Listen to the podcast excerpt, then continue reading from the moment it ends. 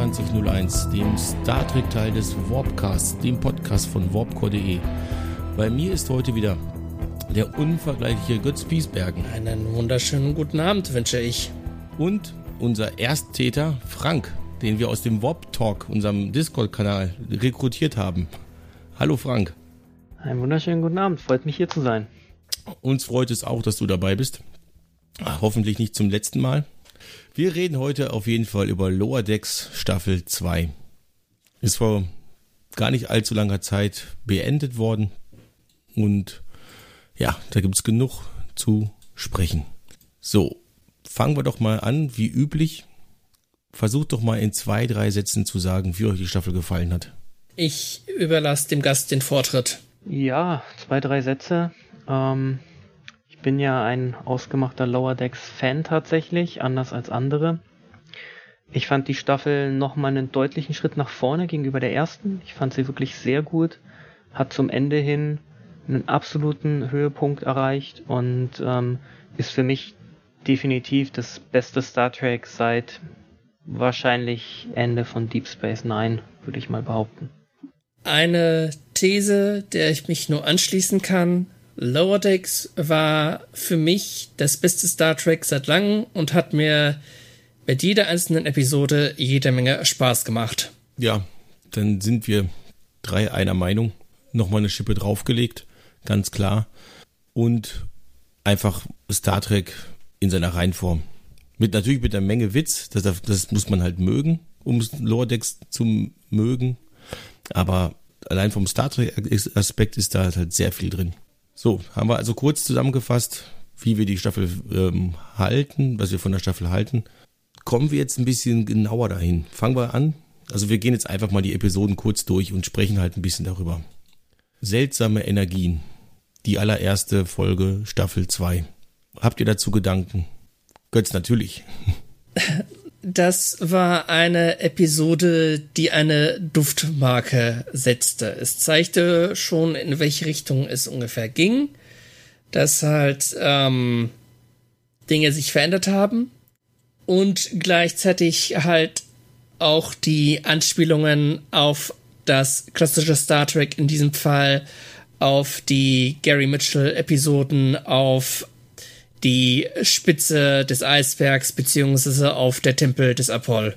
Äh, du meinst wahrscheinlich der Fall Charlie noch zusätzlich. Ja, mein, also, meinte ich, ähm, sorry. Das ist ja auch ein Junge gewesen. Gut, Jack Ransom ist kein Junge, aber das ist auch ein Junge gewesen, der halt übernatürliche Kräfte hatte oder ja, starke Kräfte hatte, so Q-mäßig schon fast. Und dem das halt auch einfach zu äh, viel wurde. Der einfach damit nicht umgehen konnte. Genau wie Gary Mitchell und äh, auch viele andere, die halt in äh, solchen Situationen waren. Und das hier finde ich tatsächlich halt einen verdammt guten Auftakt, muss man ganz ehrlich sagen, eben wegen dieses, man hat, Bäumler hat man in dieser äh, Staffel, äh, in dieser Folge eigentlich überhaupt gar nicht vermisst. Der war zwar da, aber eben halt, es ging hauptsächlich um Mariner und Ransom. Und ähm, man sieht hier halt schon sehr deutlich, da gibt's einfach eine Schippe drauf. Wir haben diesmal diesen gottgleichen Jack Ransom, der halt total freidreht, der Chaos anrichtet, der sonst was äh, macht.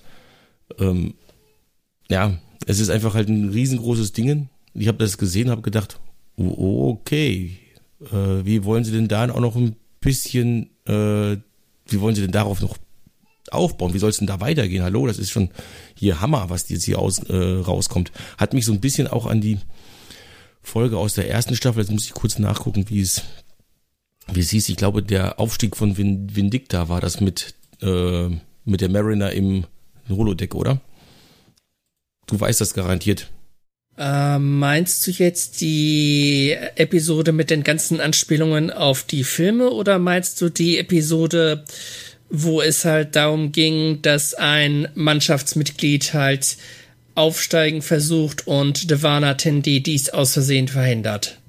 Nee, das ist ja da, wo, äh, da, wo, ähm, Mariner äh, gegen sich selbst im Holodeck antritt.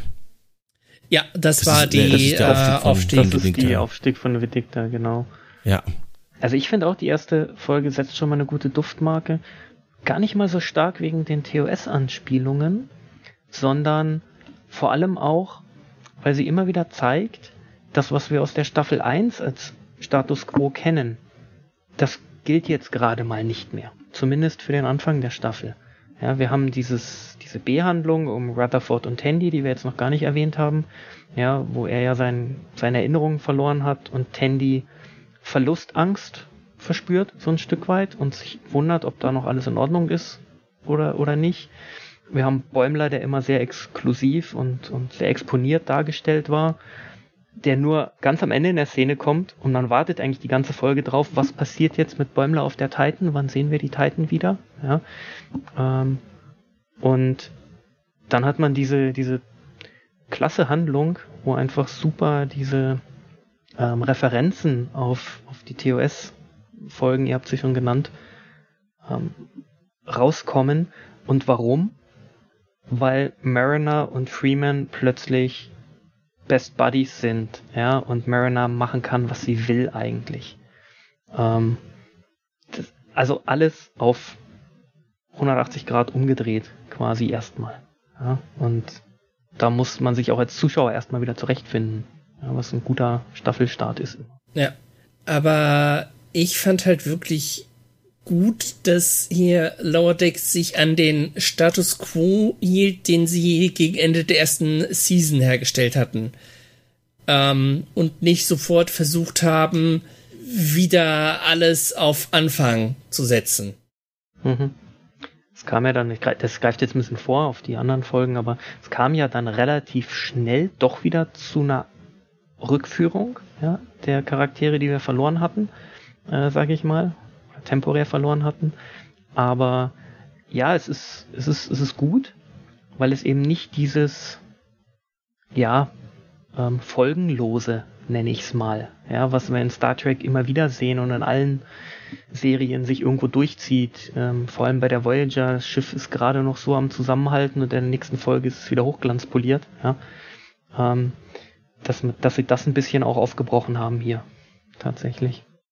Ja, das stimmt in der Tat. Das hat man ansonsten nur bei Discovery und Picard, also bei den neueren Serien, dass ähm, man halt die Ergebnisse der letzten Folge oder der letzten Episode halt spürt. Die Veränderungen, die eingeführt sind, aber bei den älteren Sachen halt eben nicht. Und bei Lower Decks geht oder man quasi nicht, so einen Mittelweg. Nicht so sehr, weil Deep Space Nine hatte zwar auch diese Angewohnheit, sag ich mal, dass ähm, Sachen, die halt vorher eingeführt worden sind, in der nächsten Folge nicht mehr galten, aber es gibt halt auch Ausnahmen. Ich meine, der Status quo der Serie wurde ja im Laufe der sieben Jahre, in der sie lief, oft genug über den Haufen geworfen. Vor allen Dingen, was halt Cardassia und das Dominion anging. Das stimmt natürlich. Das äh, muss man natürlich auch dazu sagen. Deep Space Nine hat dann quasi nochmal neue Maßstäbe gesetzt, für seine Zeit zumindest halt. Ähm, Ebenso wie Babylon 5. Die beiden nehmen sich dabei beim Storytelling ja eigentlich nicht viel. Und ähm, ja, ähm, aber Lower Decks äh, macht das quasi halt. Die Folgen kann man sich ohne Probleme normalerweise einzeln anschauen. Aber wenn du sie alle gesehen hast und alle am Stück siehst, äh, machen sie dir einfach sehr viel mehr Spaß. Eben weil ja. du dann halt viel mehr mit den Charakteren mitfühlen kannst. Ähm, da ist nicht, ähm, da ist halt nicht wie bei äh, in TNG, da stirbt die Mutter von Jordi und das ist dann genau in dieser einen Folge halt dann Thema und danach wird nie wieder über diese Mutter, die gestorben ist, gesprochen. Ja, das stimmt. Das stimmt. Und ähm, ja, sowas hat man in Lower Decks halt zum Beispiel aber nicht. Da kommt dann auch später halt mal ein neues Crewmitglied wieder wieder vor, ähm, wo man gedacht hatte, der wird jetzt nur für eine Folge eingeführt. Das ist nämlich jetzt eine wunderbare Überleitung zur nächsten äh, Folge nämlich Kay schon seine Augen offen. Der Tamarianer in der Sternenflotte. Oh, was haben wir da oh, Spaß gehabt, oder? Das war auch so eine saustarke Folge aus mehreren Gründen. Zum einen, weil halt dieses Mal der Status quo der Serie wiederhergestellt wurde, ohne wirklich wiederhergestellt worden zu sein. Halt mit dem Kniff, dass halt Bäumler einerseits wieder auf der Cerritos wieder als Unterdeckler ist, aber äh, dadurch bedingt, dass er einen Transporterunfall erleidet, wie halt bei Riker durch zwei oder wie bei ähm, Kirk durch zwei. Das fand ich halt wirklich einen gelungenen Kniff. Und dann natürlich auch noch die Einführung des ähm, des Keishons, den ich eine saugeile Figur fand. Und der halt wie alle anderen Senior-Offiziere im Laufe der Season mehr eine Randfigur war und trotzdem dann und trotzdem halt immer wieder noch ein paar Momente erhielt, wo er halt Präsenz zeigen konnte. Ja, also als Keishon eingeführt wurde, fand ich ihn super. Ja, ich habe auch nicht ganz diese Stimmen verstanden, die gesagt haben, ja, warum spricht er jetzt Föderationsstandard? Ähm, Wäre es nicht viel besser gewesen, wenn wir seine Sprachen hätten lernen müssen, wie Picard damals, ja, äh, in der äh, TNG-Folge, auf die das ja natürlich sich das ganze Volk bezieht oder ihren Ursprung her hat. Ähm, ich fand es ein bisschen schade, dass er dann im Rest der Staffel nicht mehr so viel zu tun hatte in vielen Stellen. Ähm, sie haben ihn dann aber irgendwann auch wieder ausgegraben. Also sie haben ihn dann eingeführt, eine Weile vergessen, aber dann wieder ausgegraben. Und ich finde das, find das gut gemacht, dass er eben auch Föderationsstandard spricht, wenn er in der Föderation ähm, ja, für die Sternenflotte arbeiten will. Ja. Ähm, und man ihn aber trotzdem dieser Besonderheit nicht beraubt hat ja, und das immer wieder aufflackert. Was anderes ist es ein bisschen mit der Bäumler-Auflösung. Ich fand sie relativ vorhersehbar dann ab einem gewissen Zeitpunkt. Ähm, und habe das schon zu meiner Frau auf dem Sofa gesagt, nach dem Motto, pass auf, der wird beim Transportieren dann verdoppelt werden, ja, äh, wenn er in den Transporter geht, weil das hatten wir schon zweimal. Du hast es angesprochen, Götz. Ähm, das war relativ offen als Geheimnis für mich. Trotzdem finde ich es ganz nett gemacht. Als Anekdote und äh, vor allem als Hommage auch an die beiden Rikers, die ja dann auch sehr unterschiedliche Wege eingeschlagen haben. Und ich bin gespannt und möchte und habe mich seit dieser Folge gefragt, ob die Titan mit Mr. William Bäumler äh, wieder auftaucht ja, und wieder eine Rolle spielen wird. Und da bin ich sehr gespannt drauf. Darauf bin ich auch in der Tat sehr gespannt. Auf den Verbleib von Bäumler auf der Titan. Ich hatte gehofft, dass das in dieser Staffel noch irgendwann mal auftaucht. Leider nicht. Aber ja, es war eigentlich klar, dass äh, Bäumler irgendwann wieder zurück auf die Cerritos kommt. Das ist, ich glaube, da hat keiner äh, wirklich gedacht, äh, der bleibt da und fertig. Aber äh, wie sie es dann letzten Endes gelöst haben, dass er nicht einfach nur versetzt wurde, ähm, weil er da auf der Titan vielleicht nicht glücklich war oder so, sondern dass sie halt sich einen Transporter-Klon erstellt haben, eben wie bei Riker halt auch. Ich glaube, da ist die Hommage an Riker ähm, größer gewesen als die an Kirk. Und dass die dann da das, diesen Weg genommen haben, quasi nochmal hier, das ist das, was ich meine, das, da ist so viel Star Trek drin, weil die sich immer wieder selbst finden und selbst zitieren. Egal in welcher Folge, sie zitieren quasi aus den 55 Jahren Star Trek, die wir haben. Und das ist so toll. Das ist so richtig toll und das zeigt diese Folge wunderbar. Ja, wir haben eine Sache übrigens noch gar nicht erwähnt bei dem Thema Umsturz oder Status Quo Veränderung. Ähm, ist euch aufgefallen, dass der Vorspann an einer Stelle anders war? In Staffel 2 als in Staffel 1? Muss ich passen. Also, ähm, mir kam er anders vor, aber ich kann dir nicht sagen, wo. Es ist genau eine der Sequenzen, also zumindest habe ich eine entdeckt, die anders ist. Das ist der Kampf mit den, wo die Romulaner gegen die Borgkuben kämpfen und ja die Cerritos sich beim ersten kleinen Trefferchen direkt vom Acker macht. Ähm, da waren dieses Mal nämlich auch für mich anfangs unidentifizierbare andere Schiffe beteiligt. Ähm, wenn man dann genauer hinschaut und im Verlauf der Staffel, wir kommen mit Sicherheit noch auf die Packlet zu sprechen, ähm, das sind Packlet-Schiffe, die damit von der Partie sind. Und sogar ähm, klingonische Bird of Prey habe ich einen entdeckt. Ja, also auch da eine, eine, Weiterentwicklung sozusagen. Ja, so ähnlich der, der, der Story folgend, wie sie das bei Deep Space Nine dann auch irgendwann mit der Einführung der Defiant gemacht haben. Ja, wo sie auch den Vorspann angepasst haben, logischerweise. Fand ich ganz interessant und soll wahrscheinlich auch so diesen Tenor der Staffel ein bisschen mitzeigen. Ja, worum geht's diesmal? Auch wenn wir die Borg nur einmal kurz sehen. Sehr kurz. Ja. Aber gut. Aber gut. Aber genial. Ja. ja. Da werden wir ja äh, in ungefähr 30, 40 Minuten sein. Wie hat Jetzt hast du mich natürlich ein bisschen aus dem Konzept gebracht, Frank. Ja, sorry. Wie hat euch denn die B-Handlung gefallen in der, in der Folge? Da ging es um diese Kiste, dieses Erbstück von Dr. Theana, die in einer neuen Konstellation dann ähm, sich Tandy, oder war das die Folge drauf? Bin ich jetzt gerade. Ähm, Begegnung mit der Befangenheit, das ist die dritte Folge. Ah, das ist die dritte, okay. Gut, dann habe ich nichts gesagt. Ja, wie gesagt, ich bin jetzt ein bisschen aus dem Konzept. Also machen wir jetzt einfach mit der nächsten Folge weiter. Begegnung mit der Befangenheit. Götz hat schon gesagt, du hast auch schon ein bisschen über die Behandlung gesprochen. Fangen wir doch einfach mit der an. Das Artefakt, das äh, unsere Katze haben möchte.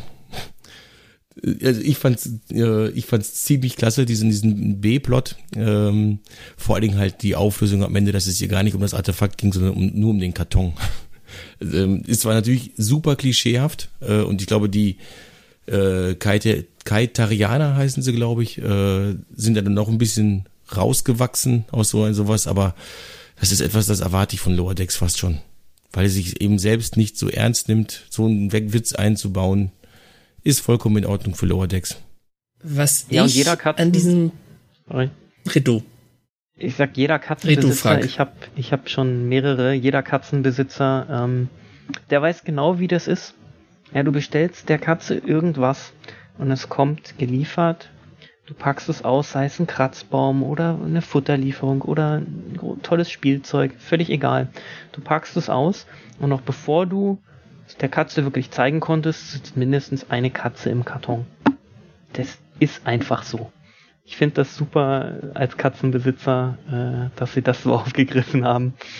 Ähm, und irgendwann war es ja auch klar, dass es darauf hinauslaufen wird, ja, ähm, dass es um die Kiste geht. Was ich Katzen in diesem und Plot Kleinkinder. Kleinkinder können das auch gut. Kann ich nichts zu sagen. Ich habe weder Kleinkinder noch Katzen.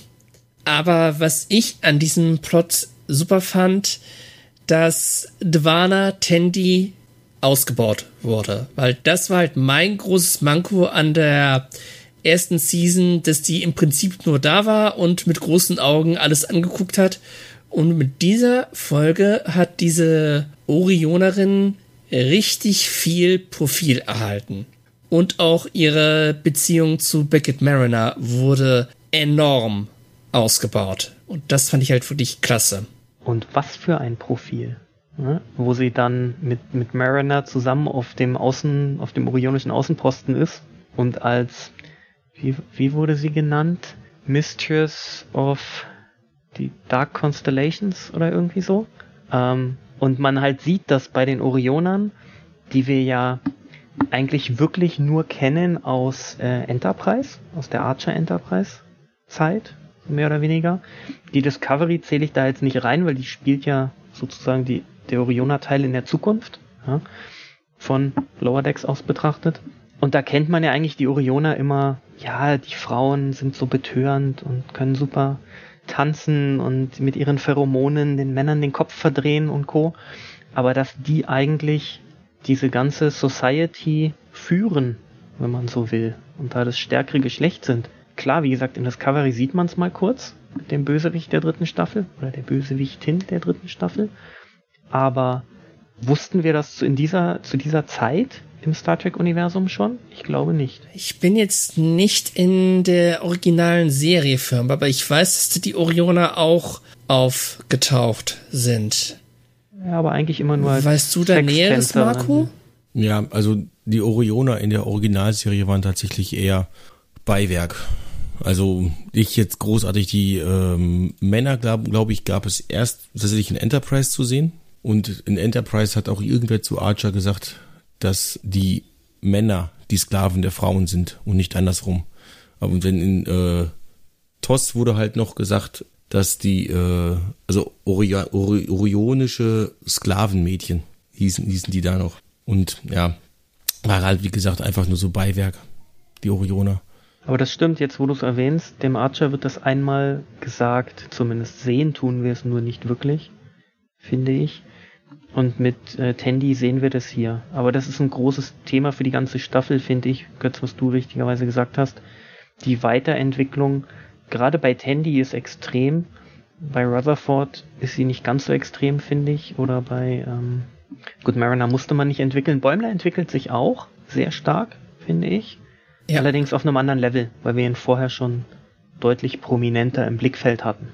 Und das ist wirklich was, was ich klasse finde, genauso wie äh, ich auch finde, dass Dr. Theana ein bisschen mehr Profil bekommt, ja, mit den immer wieder eingestreuten Behandlungen, die sie betreffen. Bei der Doktorin wurde ja im Laufe der Season angedeutet, dass sie eventuell ein klein wenig in Schecks verschossen ist. Und Schecks ist auch ein gutes Stichwort, weil der kehrte plötzlich in dem C-Plot dieser Episode in die Lebenden, in die Welt der Lebenden zurück. Und auch das fand ich halt sehr clever gelöst, wie die das erklärt haben. Nämlich nach dem Prinzip, du willst nicht wissen, wie ich zurückgekehrt bin, das würde dich quasi zerstören. Das fand ich so eine geniale Erklärung. Ja, und dann erzählt er es ihm ja doch im Turbolift am Ende, obwohl Rutherford vorher ja gewarnt wird, weil ein anderer Ensign, glaube ich, der Checks darauf anspricht, direkt mal zum Reassignment geschickt wird. Ja, also darfst dich versetzen lassen, Papiere abholen, anderes Schiff vielleicht. Ja, oder auch die Lithiumminen, man weiß es nicht. Ähm, aber er fragt ihn dann ja trotzdem. Und dann kriegt er ja die Erklärung und wir werden ausgeblendet. Und damit bleibt es für uns immer noch ein Mysterium. Wir wissen halt nur, dass Rutherford ziemlich verstört war. Ja, und da spielt die Serie auch sehr gut wieder mit dem Blickwinkel. Mit dem Blickwinkel, den wir uns ja auch zu eigen machen in der Serie. Dem Blickwinkel der Lower Decks. Ja, Rutherford hat da jetzt einen gewissen Wissensvorsprung, der ihm aber offensichtlich nicht, nicht gut getan hat. Genauso wie es angekündigt war. Du möchtest es nicht, möchtest du es doch? Gut, dann halte ich fest. Aber ich finde das auch sehr gut gelöst. Es gibt zwar gar nicht so viele Beispiele, wo jemand von den Toten wiederkommt, zwingend. Ich meine, wir haben die Geschichte mit Harry Kim, der aus dem Paralleluniversum kommt. Wir haben Spock, logischerweise, ja, als prominentestes Beispiel. Ähm, und dann hört es bei mir langsam aber sicher auch schon auf. Wir haben Tascha, die in anderer Form wiederkommt. Ja, also wir haben viele Schauspieler, die wiederkommen vielleicht, aber dass wirklich jemand von der Brückenbesatzung stirbt und dann wieder da ist und ganz normal weitermacht, ähm, da fällt mir tatsächlich nur Harry Kim ein, um ehrlich zu sein. Und vielleicht ist es eine Anspielung auf ihn, das kann sein, ist auf jeden Fall kein Muster, das sich ständig wiederholt, wie kaputte Raumschiffe, die dann wieder in Ordnung sind in der nächsten Folge. Trotzdem toll, dass Lower Decks damit spielt, finde ich. Und eben auch, dass so ganz beiläufig abgetan wird nach dem Motto, ja, das sind Führungsoffiziere, Brückenoffiziere, die kommen immer wieder. Gewöhn dich dran. ja, also. Und ich habe damit überhaupt nicht gerechnet. Bin ich ganz ehrlich. Ich habe nicht damit gerechnet, dass sie uns Schecks in der Form als Dauerleihgabe wiederbringen, sozusagen. Ja? Insbesondere nicht, nachdem sie Kay schon eingeführt haben. Und das ist mein großer, einziger großer Kritikpunkt vielleicht an der Staffel. Sie führen Kay schon als Sicherheitschef ein obwohl ja offensichtlich jeder weiß, dass Shax wiederkommt, weil die Führungsoffiziere kommen ja immer wieder von den Toten. Warum? Um uns hinters Licht zu führen. Okay, ist gelungen. Ja. Und dann gibt's noch ein Wiedersehen, nämlich das mit Tom Paris. Das war einfach nur kurzweilig, weil es halt gezeigt hat, dass Brett Bäumler ein Fanboy ist und äh, wirklich bereit ist, dafür alles zu tun, selbst durch Lüftungsschächte zu kriechen und sich dabei die Hände zu verbrennen. Und warum das macht er das? Also das ist das Einzige, was ich, was ich der Folge, eine von zwei Sachen, die ich der Folge vorwerfen muss. Warum ist er zu stolz, obwohl ihm sogar Hilfe angeboten wird, zu sagen und vielleicht für die Zuhörer, die die, die, die Folge jetzt nicht mehr ganz so präsent haben. Ähm, Brad Bäumler ist wieder zurück auf der Cerritos, aber nach einem Sicherheitsupgrade erkennt ihn das Schiff nicht mehr als Besatzungsmitglied. Ja, weswegen er auf in gewisse Regionen eben nicht mehr so einfach reinkommt, im Replikator nicht mehr Zugriffsrechte hat, etc. Und dann wird ihm sogar Hilfe angeboten und er sagt, nein, ich will das meinem Schiff selbst beweisen. Ja, und überschätzt sich da halt schon ein Stück weit, so dass er am Ende fast sogar drauf geht bei dem Versuch, ja, die Brücke trotzdem zu erreichen. Ähm, war total kurzweilig, ja, aber ist schon ein bisschen, also da muss man ein bisschen Vorschusslorbeeren mit reingeben in das Ganze und sagen, okay, ich akzeptiere das jetzt mal so. Also ja, manchmal muss man das auch bei Lower Decks tun. Das ist nicht so, dass man da alles einfach nur so richtig schön auch erklärt kriegt. Natürlich gibt's da auch Sachen, die halt einfach, die man einfach hinnehmen muss. Dafür sind aber auch die Folgen, glaube ich, einfach viel zu kurz. Als dass man da jetzt sagen könnte, ja komm, wir erklären jetzt dies noch und das noch und jenes und welches. Manchmal muss einfach das Nein, das erkläre ich meinem Schiff alleine, einfach als Erklärung reichen. Absolut. Die haben ja auch nur 20, 25 Minuten meistens in den Folgen. Und ja. ich fand es tatsächlich. Die packen die schon gnadenlos voll. Absolut. Ich fand es trotzdem ein bisschen schade, dass man. Sorry. Ich finde es trotzdem beeindruckend, wie es Lower Decks halt schafft, trotz dieser 25 Minuten Laufzeit teilweise bis zu drei Handlungsstränge gleichzeitig zu behandeln und man hat nicht das Gefühl, dass es too much ist. Das stimmt. Ja, es passt eigentlich wunderbar von der äh, Geschichtslänge, sag ich mal. Ähm, in, ich glaube, in dieser Episode ähm, Begegnung mit der Befangenheit ist, glaube ich, der A-Plot auch der eigentlich eher der C-Plot. Wichtiger für uns ist eben halt B und C, also das mit dem Sicherheitsoffizier, mit den Shanks. Nee, Shanks heißt er nicht Shanks. Shanks ist äh, aus ähm, Stargate. Ähm, ein Schauspieler. Und äh, Shax, äh, der Sicherheitsoffizier und eben halt äh, Tawny. Äh, die beiden sind uns viel wichtiger. Also den, den Fans, denke ich mal, als tatsächlich jetzt hier der Tom Paris. Natürlich ist es toll, Tom Paris wieder zu sehen. Äh, genauso wie, wie es toll war, Riker halt in der ersten Staffel zu sehen. Das ist sowas, sowas ist immer großes Kino für langjährige Fans, wenn sie alte Charaktere wiedersehen dürfen. Ganz klar. So war es auch in Picard mit You zum Beispiel. Aber in der eigentlichen Folge spielt das eigentlich eine untergeordnete Sache. Ja. So habe ich es zumindest wahrgenommen, auch wenn es eigentlich der A-Plot ist, die Haupthandlung, aber trotzdem geht es eigentlich mehr um die beiden anderen Geschichten. Ja, so ja. fühlt sich ein Stück weit an. Ähm, natürlich zeigt es auch nochmal der, der A-Plot jetzt ein bisschen die Bäumler-Geschichte.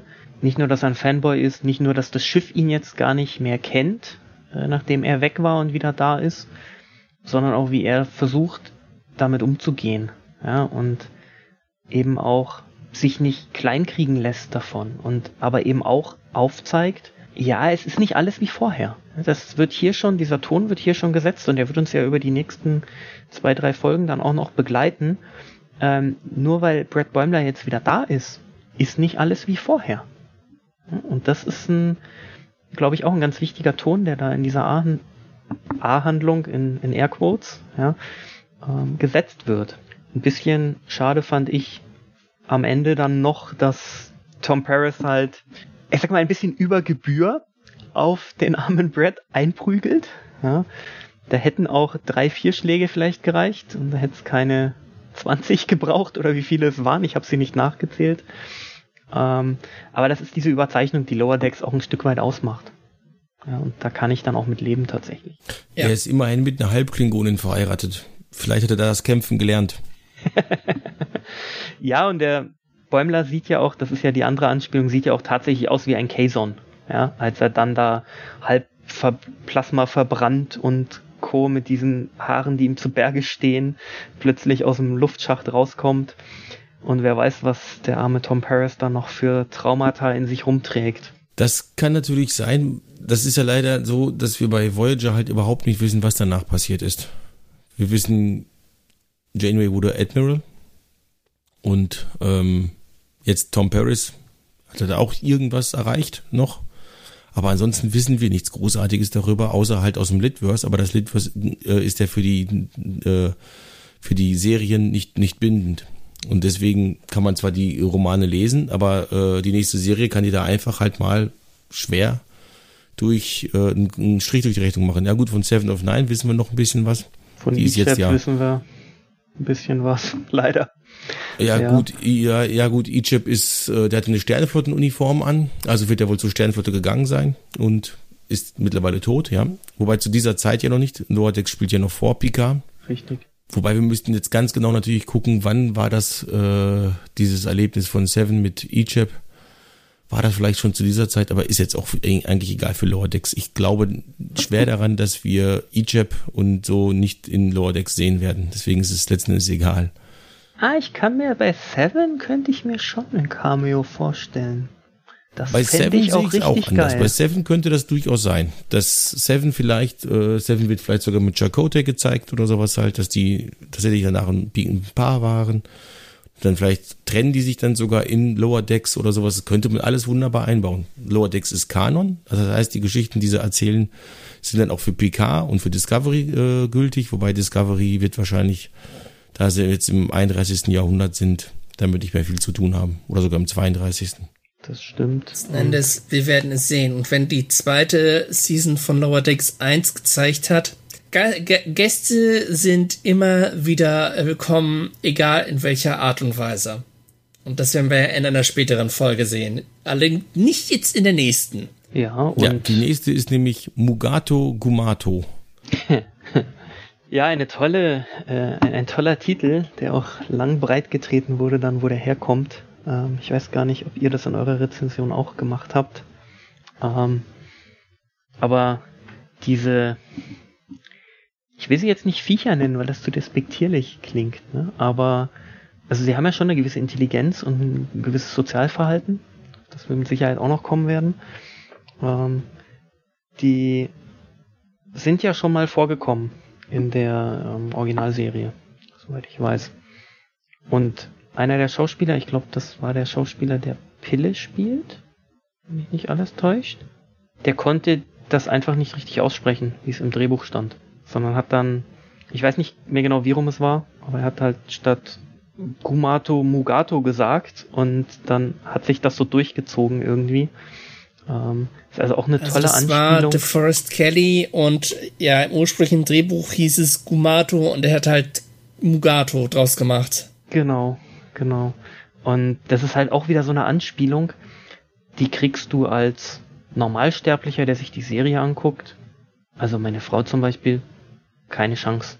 Ja. Interessiert aber auch überhaupt nicht für die Folge. Und das ist das Tolle an Lower Decks. Du kannst so viel rausziehen und so viel entdecken in diesen, in diesen Folgen, die so viel Anekdoten und, und, und, ja, Ausleitungen aus dem Kanon und zum Teil sogar darüber hinaus eben aus irgendwelchen Drehbüchern oder irgendwelchen Stories, die ähm, sich an Sets abgespielt haben etc. Ähm, bedient. Und du erkennst es als Fanboy, ja, so wie wir es vielleicht sind. Und du kannst aber die Folge genauso super genießen, wenn du das nicht weißt. Ja, ja, das ist das, ähm, was ich halt bei, was ich halt bei ähm, Lower Decks auch richtig gut finde dass es halt sehr viel Fanservice dabei ist, aber dass man auch ohne diesen Fanservice mit der Serie klarkommt. Bei anderen Serien, anderen neueren Serien, ähm, Discovery und Picard, äh, hat man hingegen als langjähriger Fan eher seine Probleme. Weil sie halt dann doch so viel äh, Redconnen, dass man halt, ja, sagt, okay, jetzt habe ich 50 Jahre lang Star Trek geschaut, jetzt kommt ihr daher und ihr sagt jetzt, nee, jetzt ist, ist jetzt so ähm, gut, ist dann eben so, muss man mit leben. Nichtsdestotrotz war Discovery, oder ist Discovery eine tolle Serie. Ähm, würde mir nur sehr viel besser gefallen, wenn sie sich mehr an den Kanon halten würden. Ganz einfach. Aber gut, jetzt haben wir wieder über Discovery gesprochen. Hier geht's um Lower Decks. Wenn wir mit Discovery anfangen, dann sitzen wir wahrscheinlich noch morgen früh hier. Wenn ich nämlich erst noch einmal in Stimmung bin, dann geht's los. Ja, und es versaut, es versaut auch die positive Stimmung aus der Lower Decks raus, glaube ich. Ja, ganz genau. äh. Meine, um wieder ein bisschen mehr auf Lower Decks zu lenken, also ich spiele so ein bisschen gerade den Schiedsrichter in Anführungszeichen. Wir hatten ja in der letzten Folge einen geilen Plot mit Devana Tandy und das wurde in dieser Folge nochmal weiter fortgesetzt, indem man halt wirklich sieht, wie sie mit ihrer Aufgabe wächst, weil sie halt von Dr. Tana oder Taana eigentlich eine unmögliche Mission erhalten hat. Und wie sie das halt managt und wirklich entgegen aller Erwartungen voll, äh, hundertprozentig vollführt. Das fand ich echt ein absolutes Highlight an dieser Episode. Absolut. Die wird hier richtig gut weiterentwickelt. Ähm, ich fand auch den, den Fight, und da kommt wieder der Katzenbesitzer ein bisschen durch, ja, am Ende, das heißt am Ende, als Tandy drauf kommt, der letzte Eintrag ist Dr. Theana selbst, ja, und sie sie dann versucht zur Strecke zu bringen, ja, und mit Fauchen und Kreischen und katzigem Wegrennen und dann am Ende diesen Trick in Airquotes, ja, der mit Sicherheit wehgetan hat, ähm, einer eigenen Verletzung nutzt und dann Dr. Theana auch einfach sagt, ach ja, ich weiß gar nicht, warum ich mich da so gegen gesträubt habe, es war ja gar nicht schlimm. So wie das jeder Star Trek Captain vorher auch gemacht hat, wenn es um die jährlichen äh, Gesundheitschecks ging, ja, nach dem Motto ewig gesträubt und dann, ach naja, das hätten wir ja auch schneller haben können und früher. Aber es ist wirklich eine super, super Geschichte, wie sie einfach auch zeigt, was sie drauf hat, die Devana Tandy. Ja. Ja, viel drin tatsächlich halt, äh, viel Spaß drin und aber natürlich auch das absolute Lowlight der zweiten Staffel, nämlich das Liebesspiel der beiden Mugatos. Ja, das war ein und bisschen. Dann, und dann der Voyeur, der nicht anders konnte. Ja, ja. das war leicht drüber. Das ist wohl wahr. Ja. Ähm, ich finde aber, man verzeiht der Folge im Prinzip trotzdem, weil der Rest, angefangen mit diesen lustigen Denubulanern, die am Anfang gleich mal das Flox-Aufblas-Gesicht zeigen, ja, was wir aus Enterprise kennen. Äh, da habe ich mich schon fast vom Sofa geschmissen, als ich das gesehen habe. Und dann die ganze Ferengi-Story mit den Mugatos, Kumatos, ähm, einfach richtig gut und vor allem mit einem echt positiven Aspekt, nämlich es ist mal nicht Mariner, die den Tag rettet, ja, sondern Mariner ist diejenige, die gerettet wird. Ähm, und es dürfen Bäumler zusammen mit Rutherford auch eine Paarung, die wieder neu verwendet wird, sage ich mal, ähm, oder eingeführt wird. Die beiden dürfen den Tag retten. Und auch gar nicht durch irgendeinen Action-Einsatz, sondern ganz Sternenflotten-like, würde man meinen, indem sie den Ferengis eine Win-Win-Win-Situation quasi aufdrücken. Ja, die können ja fast gar nicht anders als sagen, ja, das ist eigentlich eine super Idee, die ihr da habt. Also das fand ich klasse, weil es einfach nochmal wieder eine andere Figurenkombination ist und diese Kombination dann auf ihre ganz eigene Art das Problem der Folge oder die Problemstellung der Folge löst. Ja, wir haben im Prinzip vier Charaktere, die aber eigentlich bisher fast ausschließlich in zwei Paaren immer zu sehen waren. Nämlich Mariner und Bäumler und äh, Tawny und Rutherford. Und das hat man ja schon in äh, Moment äh, Begegnung mit der Befangenheit, also die Folge davor gesehen. Das geht auch, dass Mariner und Tawny zum Beispiel was unternehmen. Das ist äh, überhaupt kein Problem. Ja. Ja. Was ich interessant fand, dass man hier auch einen kleinen Einblick in das Seelenleben von Mariner quasi erhalten hat, hat was halt das Chaos, mit dem Bäumler und Rutherford sich halt rumschlagen mussten, ausgelöst haben, war halt das Gerücht, dass Mariner halt irgendwie ein Ex-Top-Agent gewesen sein soll. Und dann stellt sich halt am Ende heraus, dass sie das Gerücht selber in die Welt gesetzt hat, einfach um Aufmerksamkeit zu generieren. Das fand ich halt auch einen sehr interessanten Einblick in ihre Psyche. Ja, die möchte gerne halt ihre Ruhe haben und äh, mit Ex-Geheimagent schafft man sowas halt. Ja, oder man als bloß nicht mit ihr anlegen. Oder man erzeugt genau das, was passiert ist, nämlich dass manche der Crewmitglieder sich ihre eigenen Gedanken und Stories dann dazu zusammenreimen. Das war sicherlich nicht ihr, ihr, ihre Absicht, aber ja. Ja, aber das ist das, was Gerüchte ja immer zur Folge haben. Und das ist auch wieder ein, ja. ein Beispiel, wo Lower Decks einfach für mich pures Star Trek im Sinne der, der Handlungen und der Botschaften, die in den Folgen stecken, ähm, bringt. Viele andere Aspekte in dieser Folge, seien es die Mugatos am Strand oder sei es dieser Mugato-Forscher, der dann enthauptet wird, kurzerhand. Ähm, das sicherlich nicht, aber genau diese Geschichte, Leute reden hinter deinem Rücken. Wenn du Gerüchte streust über dich selbst, musst du davon ausgehen, dass Leute, die sie hören, diese Gerüchte, davon ausgehen, dass es der Wahrheit entspricht und dich entsprechend behandeln. Und wenn das nicht unbedingt deine Freunde sind, die dich vielleicht auch darauf ansprechen, dann kann das zu ganz schön vielen Problemen führen. Wenn man sich einfach irgendeine Story zusammenlügt, sage ich mal. Und wir erfahren in der, in der ganzen Staffel immer wieder ja, wo Mariner nicht überall schon war, ja, sei es irgendeine Raumstation, sei es irgendein anderes Schiff, etc. Und man fragt sich immer, also ich frage mich dann tatsächlich immer, wie hat sie das in so jungen Jahren geschafft? Ja?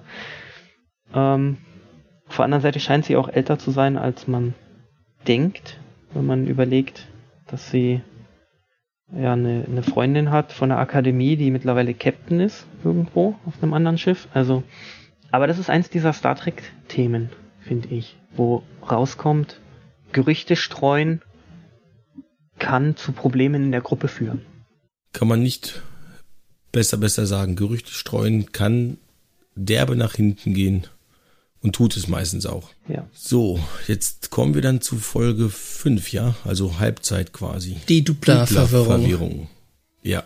Da haben wir auch gleich wieder eigentlich, also ich kann mich jetzt nicht an einen C-Plot erinnern. Äh, es gibt einmal den A-Plot halt mit den Duplern, die bei was war das bei Nettigkeit? Wenn Ihnen etwas peinlich halt? ist, verdoppeln Sie sich. Wenn Ihnen was peinlich ist, so. Genau. Äh, verdoppeln Sie sich. Und, und der B-Plot ist halt dieses mit dem äh, Captains Essen oder irgendwie sowas. Ja, diese Party auf der Raumstation. Offiziersparty, irgendwie sowas, ja. Ich habe vorhin übrigens Tawny gesagt. Tandy meine ich natürlich. Tawny ist die äh, Sprecherin von Mariner. Ja, da seht, seht ihr mal, ich bin immer noch ein bisschen erkältet. Ähm, Kein Ding. Dafür sind wir da ja da. Funktionieren, da funktionieren die grauen Zellen nicht so gut. Ähm, wieder eine starke Folge. Vor allen Dingen, weil es endlich, naja, was heißt endlich, weil es zur Aussprache zwischen Mariner und Bäumler kommt. Auch hier wieder, die Gruppe wird halt in ungewöhnliche Paarungen aufgespielt erhalten. Man hatte noch nie, dass halt, äh, doch man hatte schon in der ersten Staffel, dass halt die beiden miteinander zu tun hatten. Aber das wird halt hier halt genutzt, damit halt die einerseits ein Abenteuer erleben, aber andererseits dann auch zur, Spar zur Sprache kommt, ja, was wieso, was halt Mariner darüber fühlt, was Bäumler halt gemacht hat, dass er halt auf der Titan war und sie dann eben quasi nicht. Also wieder großartige Charakterisierung. Das Spannendste daran ist ja tatsächlich, sie sprechen sich aus. Und dann macht Bäumler im, fast im nächsten Moment das gleiche wieder, indem er allein auf die Party geht. Ja, und Mariner wieder zurücklässt. Und dann aber merkt, eigentlich ist das blöd ohne meine Leute. Ja, das finde ich ist eine richtig tolle Lektion eigentlich von der Episode. Bäumler ist halt Bäumler. Bäumler ist der Karrieretyp, der unbedingt ganz nach oben will, der unbedingt Captain werden will und so weiter. Da hilft natürlich äh, Vitamin B, ganz klar. Das bekommt man auf so einem Bankett, auf so einer, so einer Party. Ganz klar. Aber am Ende merkt er halt, nee, Moment, äh, was will ich hier eigentlich? Ich gehöre hier gar nicht her. Mariner ist meine Freundin. Mit der sollte ich lieber abhängen. Und tut sie am Ende auch. Und ich glaube, da rein, also rein von der Charakterisierung her, hat er dann endlich verstanden, was das überhaupt mit Mariner gemacht hat, äh, als er sie verlassen hat, halt quasi. Trotzdem gut, dass er es auf die Party geschafft hat. So kriegen wir noch tolle Einblicke. Zum Beispiel sieht man, dass Shelby, die wir ja aus TNG kennen, endlich Captain geworden ist. Dann doch. Also nicht nur erster Offizier, sondern mittlerweile auch Captain. Und der, der DJ, den kannten wir auch aus TNG. Das war doch dieser verrückte Captain Okona. Wenn mich ja, nicht alles der unmögliche täuscht. Okona. Unmögliche, genau. Also interessant und cool. Äh, und ganz am Ende geht's ja dann nochmal auf die Party. Aber wie fandet ihr denn diese A-Handlung mit diesen Duplern, die man mit Samthandschuhen anfassen muss und auch dann immer Gefahr läuft, dass was grandios schief geht? Es war wieder netter Kurzweil. Man braucht da nicht allzu viel halt reinzulesen. Man konnte sich amüsieren. Und das wurde hier auch wirklich erfüllt, dieser Zweck. Ja, also das ist keine Handlung, über die man jetzt großartig nachdenken muss. Ähm, es ist nett aufgelöst worden, dass wenn man, wenn man halt äh, frech ist quasi, dann äh, wird es rückgängig gemacht. Also wenn man denen ist halt nur was peinlich, wenn man nett zu ihnen ist. Wenn man frech mit denen umgeht, dann äh, ist es denen halt nicht mehr peinlich und man kehrt es sogar um. Das ist auch so ein typisches Star Trek-Schema quasi. Ich glaube, darauf wollten die auch wirklich äh, hin. Man findet irgendwann die Lösung oder sowas halt einfach und das Problem löst sich quasi in Luft auf. Das ist typisch Star Trek. Klar, das gibt's auch in anderen Serien, aber bei Star Trek haben wir das verdammt häufig. Da wird eine halbe Stunde darüber debattiert, äh, wie man die Schildfrequenzen modulieren kann, damit äh, man durch diese Anomalie fliegen kann und sowas alles halt. Und am Ende, dann geht irgendwas schief und am Ende dann findet man doch die richtige Schildmodifikation und man kommt da durch. Ähm, so ähnlich fühlte sich das hier für mich auch an. Äh, hier ist das wieder die A-Handlung halt eher die B-Handlung und die B-Handlung die A-Handlung, weil viel wichtiger ist mir das gewesen, was zwischen Mariner und Bäumler abging. Ja, gehe ich, geh ich mit. Allerdings, also für mich haben diese Dupla noch, oder diese ganze Dupla-Geschichte noch einen kleinen zusätzlichen Aspekt. Und manchmal bin ich selbst tatsächlich so jemand, ja, für die, die mich kennen, ähm, der dann Dinge auf sich bezieht. Also das ist so diese typische, jeder kennt so eine Person wie diesen Dupler. Du kannst irgendetwas sagen und meinst es total positiv, der dreht das ins Negative und ist im besten Falle noch beleidigt oder ähm, kündigt dir gleich ganz die Freundschaft, ja. Also jeder kennt doch jemanden, den man so mit wie wirklich wie so ein rohes Ei behandeln muss und wo man immer wieder aufpassen muss, nicht in irgendeins dieser Fettnäpfchen zu treten. Und ich finde, das zeigen sie wirklich super ähm, in, an einigen Stellen und an anderen Stellen bringen sie einfach auch diesen Star Trek-Gedanken wieder ein Stück weit hervor. Ich denke da nur an Ransom, der seine Gabel wegwirft, ja, nachdem er, äh, nachdem der Dupler seine Gabel runtergeworfen hat, aus Versehen und dann schon es losgeht, oh nein, ich habe mich völlig zum Affen gemacht und Co. Und dann der einfach spontan auf die Idee kommt, nein, dann schmeiße ich meine Gabel jetzt auch runter und wir lachen alle drüber. Ja. Also ich fand da ein bisschen was auf, äh, auf einer Metaebene war da schon mit dabei. Interessanter Blickwinkel, muss ich ganz ehrlich sagen.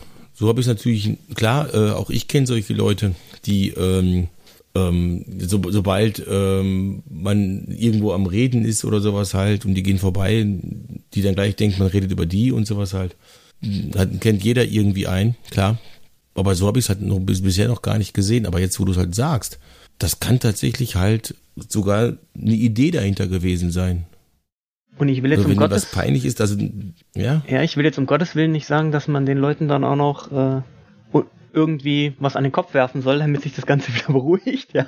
Das hat meistens dann nicht den Erfolg, den es hier hat auf der Cerritos, aber das ist was, was mir tatsächlich noch im Kopf rumging dann da auch beim Schauen.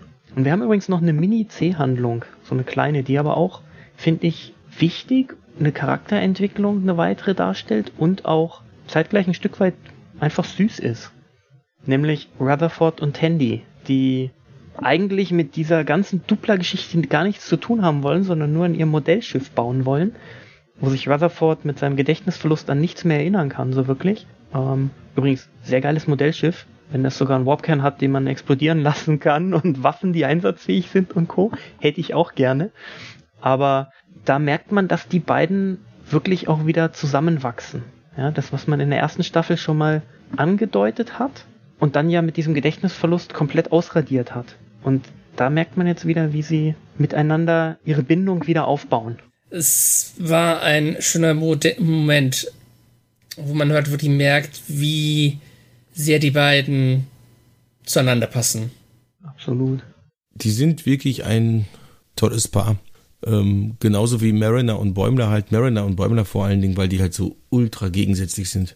Das ist so dick und doof, Spencer Hill oder sowas. Davon haben die beiden einfach was. Gut, die äh, essen jetzt nicht Bohnen und äh, prügeln sich die ganze Zeit, aber sie sind halt absolute Gegensätze. Das bringt natürlich dann halt auch eine ganze Menge Spaß und eine ganze Menge Geschichten mit rein und auch da, daher kommt auch das Drama einfach. Ja, und diese Gegensätze, das greift die Folge ja selbst auf, in dem in der Bar dann eingekritzelt ist, hier waren Kirk und Spock und ich meine, Kirk und Spock sind ja auch sehr, sehr starke Gegensätze. Ja, der eine impulsiv, teilweise aggressiv aus heutiger Sichtweise heraus, ja. Ähm, Erstmal schießen, dann Fragen stellen und der andere als totaler logischer Analytiker. Also die sind ja auch komplette Gegensätze. Oder wenn du die Paarung von Tom Paris und, ähm, und Fenrich Kim, Harry Kim heißt er genau, nimmst auf der Voyager, der eine auch Draufgänger, der andere im Prinzip wie ein Bäumler-Abklatsch, ja. Ähm, ich bin hier der Fenrich und ich halte mich an alle Regeln und mache nie irgendwas, was nicht im, im Anleitungsbuch steht, etc. Ja. Also solche Kombinationen haben wir schon öfter gehabt und sind irgendwie, glaube ich, das Salz in der Suppe auch bei Star Trek. Ja, so, solche, solche Paare gehören einfach dazu. Odo und Quark. Ja. Auch ein super äh, Beispiel dafür. Absolut. Weil die machen es dann halt auch einfach unterhaltsam. So einfach, so einfach ist das. Odo und Quark werden häufig halt als das Star Trek Duo überhaupt bezeichnet oder zumindest das von Deep Space Nine, weil die einfach halt so, aber die beiden sind ja wirklich Gegensatz wie Tag und Nacht, während Kim und Paris ja zumindest beide von einer Sternenflotte sind und zumindest so eine Grundlage zusammen haben und beide sind auch noch Menschen. Also da ist schon mal eine gewisse Grundlage da. Aber ähm, ja, da kommt eigentlich nur Kirk und Spock dran wo du sagtest, ja, Kirk, der haut, haut drauf oder der erstmal schießen, habe ich sofort diese eine Episode im Kopf gehabt mit diesem äh, mächtigen Computer, der da die, die Leute versklavt, wo Kirk irgendeinen Zwist hat, erstmal den, den seinen, den, also den Bewohner von dem Planeten erstmal eine boxt und er fängt an zu weinen. Sagt, Warum schlägst du mich? und ja, da habe ich sofort dran gedacht, weil das ist, das ist wirklich so absolut Kirk erstmal zack, aber das ist ja damals, es war ja immer eine Western-Serie im All. Mhm. Da wurde ja auch nochmal mit den Fäusten gesprochen in den Western. Ähm, also von daher, es passt natürlich ganz genau in die Zeit, wo es entstanden ist. Also keine Kritik jetzt an Kirk oder an äh, die Originalserie. Es ist halt einfach ein Zeichen der Zeit. So war es damals das Fernsehen. Äh, nur Western liefen, um dann eine Science-Fiction-Serie zu platzieren, ist halt schon ziemlich schwierig. Also hat man Western mit reingebracht und zwar sehr viel Western mit reingebracht und hatte im Ende ja zumindest so viel Erfolg, dass es eine Fanpetition gab, dass man es bitte nicht einstellen soll. Das ist ja, ja Teil eines großen Universums dann geworden letzten Endes. Ja. Ja. Absolut. Absolut. Jetzt habe ich wieder viel zu viel über Sachen gelabert, die eigentlich gar nichts mit Lower Decks zu tun haben. Ja, es hat eben schon du mit Lower Decks zu tun. Es hat eben schon mit Lower Decks ja, zu tun. Hat eigentlich, Gerade eigentlich hat, egal über was wir über Star Trek sprechen, eigentlich hat immer alles mit Lower Decks zu tun, natürlich. Bis auf Discovery bisher, aber, und das finde ich auch gut so. Aber wenn du an die Bar denkst, wo dann ja am Ende sogar äh, Freeman mit ihrem Führungsstab noch rein muss, weil sie auch nicht auf die Party darf, obwohl sie ja die Packlet-Story so toll gelöst hat, ja. Wo sie eine super Rede hält tatsächlich dann auch, also sehr Star Trek auch wieder da ähm, wie gut ihre Crew und dass sie das genauso verdient haben wie die Luna-Klasse Schiffsbesatzungen etc. Aber in dieser Bar, da hängt ja alles voll mit irgendwelchen ja, entliehenen Modellen. Das, was mir zuerst aufgefallen ist, was jeder normale für ein Trinkhorn hält, ist erstmal dieser Mini-Planeten-Killer aus TOS, ja, der da einfach oben hängt. Also wirklich überragend. Ähm, wenn du es nicht siehst und dann geht dir nichts verloren von der Folge. Aber wenn du es siehst, da geht dir das Herz ein Stück weit auf, also mir zumindest. Obwohl ich ja nicht der riesen TOS-Fan bin, aber ähm, das macht Lower Decks eigentlich einfach es, wirklich richtig super. Es gibt in Lower Decks jede Menge Anspielungen und Hommagen in jeder Episode. Das finde ich auch immer so geil. Ähm, ich folge auf Twitter dem Jörg Hillebrand oder wie der heißt. Und der ist dann auch jedes Mal, dreht er förmlich durch, wenn er entdeckt, oh, das spielt auf das und das an und das und das und das kommt da und daher. Das ist immer wieder faszinierend. Also der ist dann echt wie ein Kind im äh, Bonbonladen. Ich kann das genau nachvollziehen. Aber lasst uns mal weitermachen. Ja, sonst, sonst sind wir doch bis morgen früh hier. Ja. Der große braune Spion.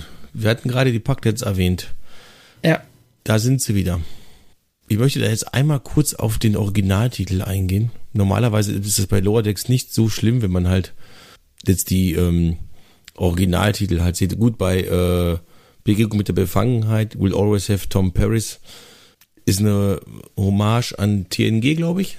Das war, glaube ich, TNG, We Always Have Paris, was, was dann Begegnung mit der Vergangenheit hieß auf Deutsch, äh, was man da halt super gemacht hat.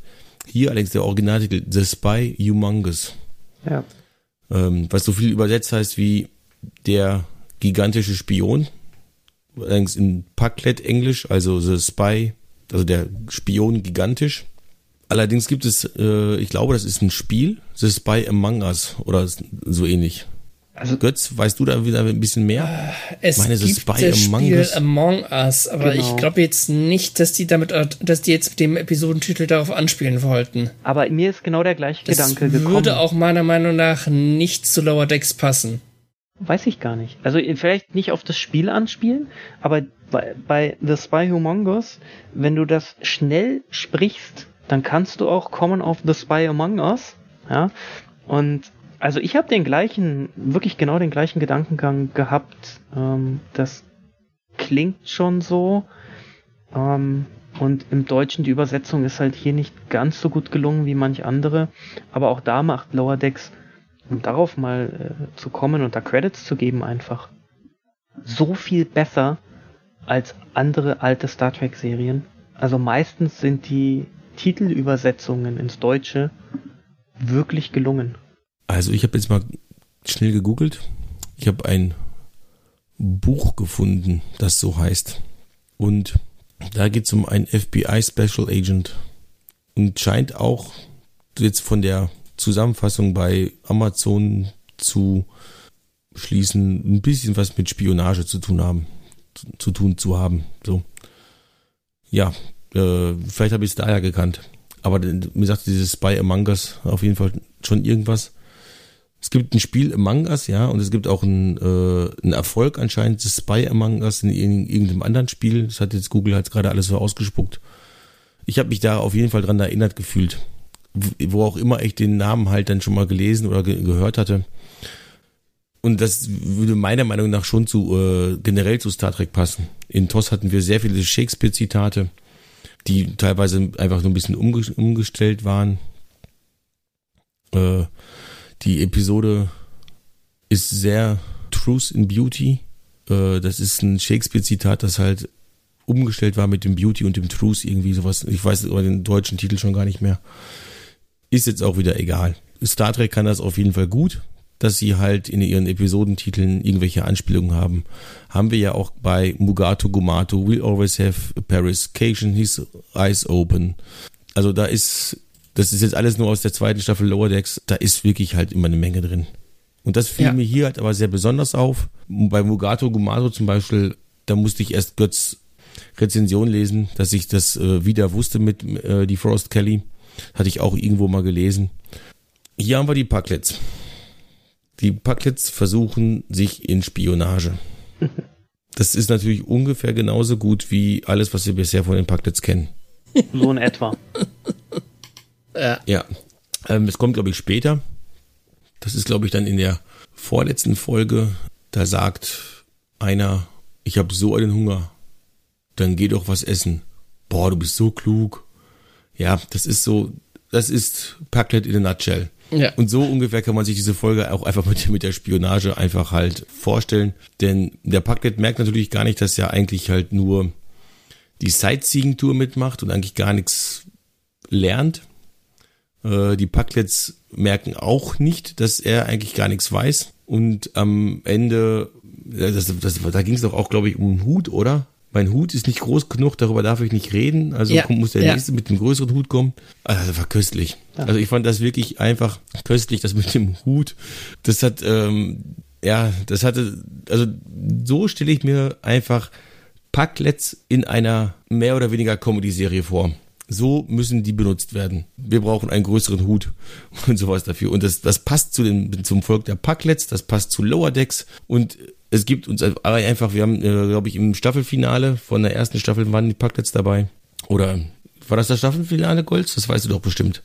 Keine Packlets tauchten im Staffelfinale auf, ja. Ja, gut.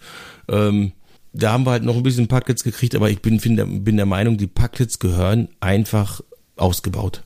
Die sind einfach durch ihre Dummheit so interessant, dass man da wunderbar viel Spaß mit haben kann. Und ich finde es toll, dass äh, Lordex sich diese Zeit nimmt und solche Folgen halt hat, die einfach die Packlets ein bisschen unterfüttern und wir kriegen ein bisschen Einblick in die Kultur, so wie wir es bei Vulkaniern, Romulanern, Klingonen, sogar bei den Borg erfahren haben. So haben wir jetzt auch die Packlets dabei. Und ganz so dumm. Das ist ja nicht der letzte Auftritt der Packlets. Genau, und ganz so dumm ist der Spion ja gar nicht. Er schafft es immerhin einmal seinen beiden Bewachern und da ist dann äh, diesmal auch Kay schon endlich wieder dabei. Ja? Und in etwas prominenterer Rolle. Er schafft es tatsächlich einmal den Bewachern zu entkommen. Natürlich nur um aus einer Luftschleuse raus, sich selber rauszuschießen, im Endeffekt. Aber ähm, plötzlich ist er weg. Das muss er erstmal schaffen. Ja, ähm, ja aus der Luftschleuse sich raus zu katapultieren, muss man wirklich erstmal schaffen. ich glaube, da gibt es ganz, ganz viele Sicherheitsprotokolle, die man erstmal überbrücken muss, damit man überhaupt sich ins All schießen kann.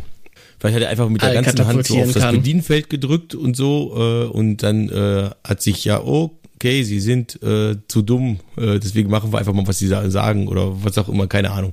Nein, Spaß also ich glaube, dass dieses Wegstehlen da tatsächlich aber halt auch nur für eben diesen, das war ja mehr oder weniger nur so ein Comedy-Moment, wo er sich halt dann da rauskatapultiert hat. Deswegen gehe ich davon aus, äh, dass das einfach halt nur so ein äh, Comedy-Moment ist und deswegen, dass ich deswegen halt wegstehlen konnte. Ja, äh, musste es können, damit einfach der Plot halt passieren konnte. Sagen wir es mal so. Aber wo es Oder, Comedy gibt, oder wenn, wenn wir es halt mal in Universe probieren, die seine Bewacher haben ihn einfach unterschätzt. So, jetzt du, Götz, bitte. Ich wollte eigentlich darauf hinaus, dass wo es Comedy-Momente gibt, aber es aber auch großartige Charaktermomente gibt. Da gibt es gleich zwei Stück von. Einmal, dass Captain Freeman halt wirklich zeigt, dass sie ihren Rang nicht im Lotto gewonnen hat, weil sie sich halt wirklich als eine für Lauerdex-Verhältnisse großartige Schiffskommandantin entpuppt. Und dann natürlich äh, Brett Bäumler, der halt in diesen exklusiven Club aufgenommen wird. und äh, ja, auch wieder lernt, äh, Vitamin B ist schön gut, aber mit Freunden ist's besser. Ja, und vor allem da habe ich mich auch auf dem Sofa gekugelt. Ja, wir nennen uns die Red Shirts. Mhm. Ist klar. Red Shirts. Also, einfach zu genial, wie, wie die Serie mit diesen Anspielungen dann auch spielt und umgeht. Ja, und wie am Ende auch gezeigt wird, dass sie alle aus diesem möchte gern elitären Kreis halt nichts auf die Platte kriegen als es dann drauf ankommt in der Messhall, wie heißt das auf Deutsch, im Casino, als Tandy ja dann zum Skorpion wird, aufgrund dieser Anomalien. Darüber haben wir noch gar nicht gesprochen, über die Anomalien.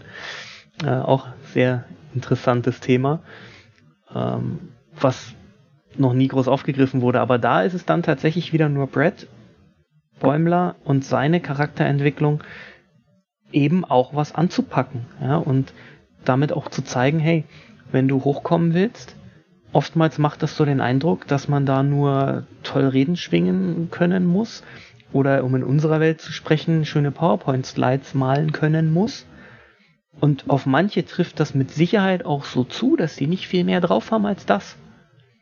Aber wenn du wirklich substanziell weiterkommen willst, dann musst du auch mal äh, was leisten und was arbeiten und dir die Hände schmutzig machen. Ja, auch im Command-Training-Programm. Etwas schade tatsächlich, dass es den Bäumler erst wieder so darstellt nach dem Motto, er hat es immer noch nicht gelernt, ne, dass es mit den Freunden besser ist. Er hatte die Szene mit Mariner und der Party, er hatte das davor, ja, in, in, der, in der Folge direkt davor, und das ist jetzt die dritte Folge am Stück, wo er sich spontan erstmal wieder gegen seine eigenen Leute, sage ich mal, entscheidet, ohne groß drüber nachzudenken, und dann aber merkt, äh, nee, das ist nicht richtig. Das fühlt sich nicht richtig an. Aber super schön. Ich, ich würde nur noch sagen, super schön, die Brücke der Enterprise D gesehen zu haben. Auch wenn es nur ein Holodeck war. ja. Ähm, ich sehe das allerdings nicht ganz so eng, muss ich jetzt ehrlich gestehen. Ja, es ist jetzt die dritte Folge hintereinander, wo, wo man halt meinen könnte, dass äh, Brad Boimler irgendwie nichts gelernt hat, dass er in alte Gewohnheiten zurückfällt. Man muss diese Folgen nicht innerhalb des Kontexts der zweiten Staffel beobachten, sondern im Kontext der Entwicklungen, die Boimler in der, mit der ersten Staffel gemeinsam durchgemacht hat. Ja, er hat noch diese alten Gewohnheiten, dass er die nicht so schnell ablegt, war auch irgendwo klar. Einfach weil irgendwo muss auch ein bisschen Comedy Relief sein. Aber insgesamt merkt man aber auch, er hat sich weiterentwickelt. Er, er, er neigt nicht mehr dazu, jede, neigt nicht mehr dazu, bei der nächstbesten Gelegenheit jedem höheren Offizier in den Arsch zu kriechen, sondern er hat dann immer wieder Momente, wo er innehält und dann merkt, nein, das funktioniert so nicht, ich muss jetzt anders agieren. Nicht zu meinem eigenen Wohle, sondern zum Wohle meiner Freunde, meiner Mannschaft und meines Schiffes. Und das finde ich halt wirklich bemerkenswert. Da kommen wir später nochmal drauf zurück, würde ich sagen. Da können ja, wir beide dann nochmal was auskaspern. Ja. Aber es ist richtig. Also er macht natürlich eine Entwicklung durch und jeder, der mal etwas versucht hat, an seinem eigenen Charakter auch zu ändern, weiß, das geht nicht mit einem Fingerschnipsen. Ich hätte mir vielleicht gewünscht, dass sie mal eine Folge Pause machen dazwischen, ja, bevor sie dann das nächste wieder gleiche Schema anlegen, dass er seine eigentlichen Freunde eben zurücklässt und sich damit ja auch noch einer sehr unangenehmen also alle bis auf Tandy finden das unangenehm erstmal, ähm, Arbeit entzieht. Was, wie, wie fandet ihr denn diesen Anomalie, äh, wie war's, Anomalie-Entfernungstag? Haben wir uns das nicht schon immer mal gefragt, was eigentlich mit diesen ganzen Dingen passiert, die die Schiffe so ansammeln in der Zeit und die, die Charaktere auf den Schiffen? Jetzt wissen wir es. Also ich fand das eine super, ähm, eine super Idee sowas mal aufzugreifen. Ja, weil wie oft treffen die, die Schiffe der Föderation auf irgendwelche Anomalien und ähm, in der nächsten Folge, wir haben es jetzt schon ein paar Mal erwähnt, ist alles wieder wie vorher. Mehr oder weniger. Und ja. hier ist es ja eigentlich auch so, aber eben doch nicht wirklich. Und das finde ich, finde ich, spielt Lower Decks wirklich super aus, sich diesen Dingen, die man sich schon immer gefragt hat, kommen ja dann auch noch zu den Schallduschen, mit Sicherheit irgendwann. Ähm, wobei die waren, glaube ich, schon. Aber auch das, so Gruppenschallduschen für die Lower Decker, wurde vorher noch nicht so behandelt. Oder dass die im Gang schlafen müssen, was wir seit der ersten Staffel kennen. Ja, das sind alles Dinge, da macht sich Lower Decks einfach über das, was wir aus dem Kanon schon kennen, eben auch seine Gedanken und entwickelt das ganze Universum weiter. Wobei das bisher auch nie so war, dass die Lower Decks auf dem Gang schlafen mussten. Oder halt generell so Gruppen, also so große Gruppenquartiere halt hatten. Ähm, da schlafen ja nicht nur die äh, vier, die wir kennen und folgen, sondern halt auch die anderen Schichten. Bei den anderen, äh, in anderen Serien war es so, dass die sogar die Crewmen teilweise einzelne Zimmer hatten oder einzelne Räume hatten, einzelne Quartiere halt hatten, außer halt in Enterprise. Aber das äh, muss man jetzt halt, glaube ich, da ein bisschen ausklammern, weil das einfach halt eine ganz andere Geschichte ist. Ja. Aber in äh, es gibt eine Folge Lower Decks in TNG, da hatten auch die Fähnriche halt eben einzelne Quartiere. Wobei natürlich Galaxy-Klasse nochmal was anderes ist als California ist es, glaube ich, ne? California-Klasse. Ja, ja, genau darauf wollte ich auch kommen. Das ist natürlich, die Enterprise ist natürlich eine ganz andere Hausnummer und da sind Familien mit an Bord. Da kannst du das nun wirklich keinem erklären, äh, dass du Familien, Kinder, Frauen äh, ein Quartier gibst und du sollst auf dem Gang schlafen. Enterprise kommt aus einer anderen Zeit im Endeffekt. Das war das erste Warp 5 Schiff, das erste Schiff, was wirklich weit, das erste Sternflottenschiff, was wirklich weit rausflog, sozusagen. Ähm, das lasse ich auch noch durchgehen. Da ist es, das ist mir völlig egal. Das ist, wie lange ist es her? 200 Jahre von der Zeitlinie her. Ähm, hat da überhaupt nichts mehr mit zu tun im Endeffekt. Aber ich denke, es ist wirklich vielleicht der Größe geschuldet. Also da gebe ich der Serie einfach diesen Benefit of a Doubt, ja, dass die California Class einfach so klein und beengt ist, aber trotzdem ein gewisses Crew-Komplement braucht, dass du nicht mehr die Möglichkeit hast, jedem einzelne Quartiere zu geben. Wobei ich jetzt natürlich dann ankomme mit der Voyager. Denn auch ein Harry Kim Ensign oder Fenrich, wie es damals noch hieß, hat halt auch sein eigenes Quartier. Und die Intrepid Class hat so grob 130 Leute Besatzung. Ja, genau. Das Schiff sieht auf jeden Fall größer aus als die Cerritos, aber gut, das kann täuschen.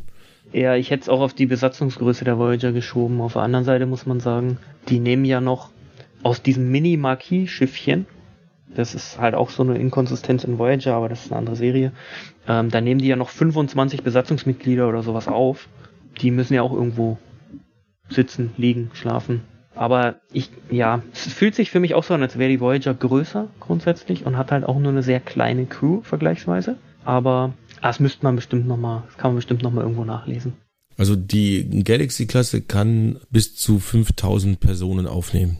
Oh. Das da bei einer normalen Besatzungsstärke oder bei einer normalen Besatzung von 1000 Leuten dann jeder einen äh, Raum kriegt, ist, denke ich, äh, vollkommen nachvollziehbar. Also Galaxy-Klasse äh, lassen wir da mal ganz außen vor. Das ist ja mehr eine fliegende Stadt als äh, als wirklich halt ähm, eine fliegende Raumstation, äh, als wirklich halt irgendwas. Die haben eine, eine, eine Bar, eine, also eine richtige Bar. Gut, hat, hat die Cerritos auch. Hat wahrscheinlich auch die äh, äh, die TOS Enterprise hat auch eine Bar, das ist klar. Aber wenn man sich mal die äh, das 10 vorne halt anguckt von der Galaxy-Klasse, ähm, das sieht schon um einiges besser aus als das, was wir sonst so gesehen haben. Die anderen sind alles mehr so Messen. Nur jetzt bei Aceritos sieht's halt dann auch nochmal ein bisschen cooler aus, aber das spielt auch nochmal ein paar Jahre später als die Galaxy-Klasse. Ja. Wenn wir heutzutage einfach mal unsere technologische Entwicklung halt als Beispiel nehmen, was wir heutzutage in einem Mittelklasse-Auto haben, das war vor 20 Jahren halt absolute äh, Luxusklasse. Das ist halt einfach ganz normal, dass dann auch irgendwann die kleineren Modelle sowas kriegen wie äh, Spurhalteassistent oder so. So viel zu unserer echten technologischen Entwicklung und dass man das da durchaus äh, sagen kann, dass das garantiert auch funktionieren würde, dass auch irgendwann ein kleineres Schiff halt auch einfach ein bisschen mehr Komfort kriegt. Deswegen finde ich es trotzdem immer noch ein bisschen doof, dass die auf dem Gang schlafen, aber das ist wahrscheinlich ein Stilmittel einfach, um zu zeigen, hey, das ist wirklich die unterste Schicht, die wir euch zeigen. So ganz die unterste Schicht. Das ist nicht mehr Harry Kim, das ist nicht, das ist nicht Chief O'Brien, obwohl der ja vom Rang eigentlich niedriger wäre. Aber der ist Chefingenieur auf der, auf Deep Space Nine. Von daher hat er auch nochmal eine andere Stellung und das ist auch nur ein Deep Space Nine, also eine Raumstation. Da gibt es wahrscheinlich auch nicht sowas wie Massenquartiere, außer vielleicht in der Zelle. Machen wir weiter mit der Sex Cells Geschichte, oder? Ja. Wo die lustigen Quellen liegen. Wobei ja nicht nur Sex Cells war. Ja, nein, nat natürlich nicht. Natürlich nicht. Aber hier geht's halt hauptsächlich um den Billups, der tatsächlich halt, äh, wie wir erfahren, also das ist eigentlich der Charakter von der ha Hauptcrew, über den wir noch gar nichts wussten, das Chefingenieur. Von dem erfahren wir aber jetzt, dass der eigentlich ein Prinz ist oder halt ein königlicher Nachfolger ist. Und sobald er entjungfert wird, ist er automatisch König und beerbt seine Mutter quasi. Und die versucht seit Jahren, ihn dazu zu bringen, doch einfach mal flachgelegt zu werden. Und das ist im Prinzip die, äh, der A-Plot dieser Geschichte, dieser Folge. Ja. also ich, ich weiß gar nicht, was ich, was ich, was ich zu diesem A-Plot sagen soll. Äh, ihr, er ist natürlich irgendwo lustig, weil er ist, er ist irgendwo lustig, auch wie, wie die Mutter es am Ende halt versucht, nämlich indem sie halt vortäuscht, dass so ziemlich alle gestorben sind und er jetzt dann einfach halt mal langsam machen muss, damit er äh, das Volk halt einen Führer hat. Aber da, da ist halt, ja, er ist, er ist lustig, aber irgendwie over the top, finde ich. Ich finde die, die, die, das Schiffsdesign und wie sie alles an Fantasy angelegt haben, das, das finde ich tatsächlich richtig gut in diesem A-Plot. Das ist mal eine, wieder eine ganz andere Kultur. Wir erfahren ja auch, glaube ich, zum ersten Mal, ich bin mir nicht ganz sicher, dass der äh, Andy Billups überhaupt kein Mensch ist, sondern einer anderen, gänzlich anderen Rasse angehört. Ähm, und das ist halt wirklich in, in diesem Fantasy-Terminologie die ganze Kultur aufgebaut zu haben, die ganze Technologie umgesetzt zu haben und Co. Das fand ich schon, schon sehr interessant. Ja, und war, hat mir einige äh, Lacher verpasst, tatsächlich. Dass die Mutter da schwer an, an Loxana Treu erinnert. Das ist leider auch wahr irgendwie äh, und gehört damit dazu. Aber ja, Sex sells, in dem Fall wirklich. Ja, die Folge war over the top, aber Lower Decks allgemein ist over the top, ist komplett übertrieben. Das macht halt den Charme der Serie aus. Ähm, was ich an dem A-Plot gut fand, war einfach, ähm, ja, die, die, die, die, die, die, die Auflösung, wie sich dann halt herausstellt, dass, äh, dass Billups im Prinzip nicht fähig ist, so ein, ja, sich quasi sich fortzupflanzen oder seine äh, Jungfräulichkeit zu verlieren weil er, und das finde ich auch eine super Anspielung auf alle klassischen starken, bekannten Ingenieure aus der Star Trek-Historie, der Maschinenraum ist sein Liebs, ist sein, ist seine einzige Liebe. Das wird halt immer wieder angedeutet und es passt einfach, es passt einfach. Es ist halt wieder eine Anspielung auf die klassische Star Trek-Historie, nur halt komplett übertrieben und auf die Schippe genommen und doch passt es. Es passt einfach. Absolut. Ja, ich glaube, der Upload ist auch relativ schnell erzählt. Ich denke, dass spätestens als man erfährt, dass Rutherford angeblich gestorben ist bei dieser Explosion, weiß man auch, das kann nicht ganz koscher sein, die ganze Geschichte, weil man, da lege ich mich jetzt mal fest einfach, wir werden keinen dieser vier Hauptcharaktere, um die wir uns drehen, dauerhaft verlieren. Mag mal sein, dass jemand wie Bäumler mal auf einem anderen Schiff ist plötzlich oder mal für eine Folge irgendwo anders einen Auftrag hat oder sowas. Aber wir werden keinen von den Vieren verlieren. Dauerhaft. Ja. Das kann ich mir nicht vorstellen. Und da war dann eigentlich. Wir werden schon, es sehen. Ja. Also ich, ich fand, da war dann eigentlich schon klar, okay, da muss irgendwas. Irgendwas muss da vor sich gehen. Ja, und dann findet Tandy das ja auch relativ schnell raus. Und Rutherford kann sogar verhindern, dass sein Boss sich opfern muss. Das mal so zu formulieren. Ich habe es ja eigentlich am, am, Anfang zu, der Folge schon gesagt. Äh, für mich ist es halt ein bisschen over the top. Natürlich ist Lower Deck over the top, ganz klar. Das ist, das ist halt Lower Decks. Aber in dieser Folge fand ich es halt einfach ein bisschen too much. Nicht, dass ich jetzt da äh, keinen Spaß mit gehabt hätte mit der Folge. Hat mir trotzdem Spaß gemacht. Auch meine Frau hat da richtig äh, Spaß gehabt. So, äh, du hast es in deinem Review, glaube ich, auch gesagt, äh, mit, mit Laxana Treu, an die die Mutter halt einfach erinnert, weil sie eben halt so ähm, auf das Erbe halt so äh, bezogen ist und dass das äh, Kind doch auch dem folgen soll und sowas alles halt. Ähm, klar, da ist auch wieder eine ganze Menge Easter Eggs auf die anderen ähm, auf die anderen Star Trek Serien dabei.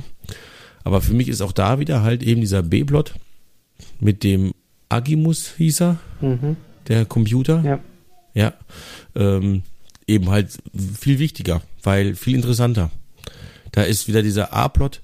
Also ich habe bei Lower Decks immer das Gefühl, dieser A-Plot ist einfach halt, das ist das ist das, wo der Spaß liegt. Und äh, wir erzählen in den ganzen anderen Nebengeschichten halt das für die erwachsenen Leute. So in der Art. Also nicht, dass jetzt die, äh, der Spaß nicht für, auch für Erwachsene ist und dass die äh, Kids nicht vielleicht auch was mit dem anderen anfangen können, aber Decks ist nun mal eigentlich nicht für Kids gemacht. Deswegen habe ich einfach das Gefühl, dass wir in dem B oder teilweise auch im C-Plot halt einfach tatsächlich halt die guten Geschichten erzählt kriegen und dass die, äh, dass der A-Plot immer mehr nur so ein äh, Vehikel ist dafür. Also zumindest habe ich das Gefühl tatsächlich halt in den ganzen Folgen, die ich bisher gesehen habe, dass dieser A-Plot wirklich halt einfach nur den Plot ein bisschen voranbringt. Das ist die Situation im Augenblick, in der das Schiff steckt, aber das heißt nicht, dass diese vier Fähnriche da drin in dieser Situation stecken. Und das ist hier ja ungefähr genauso.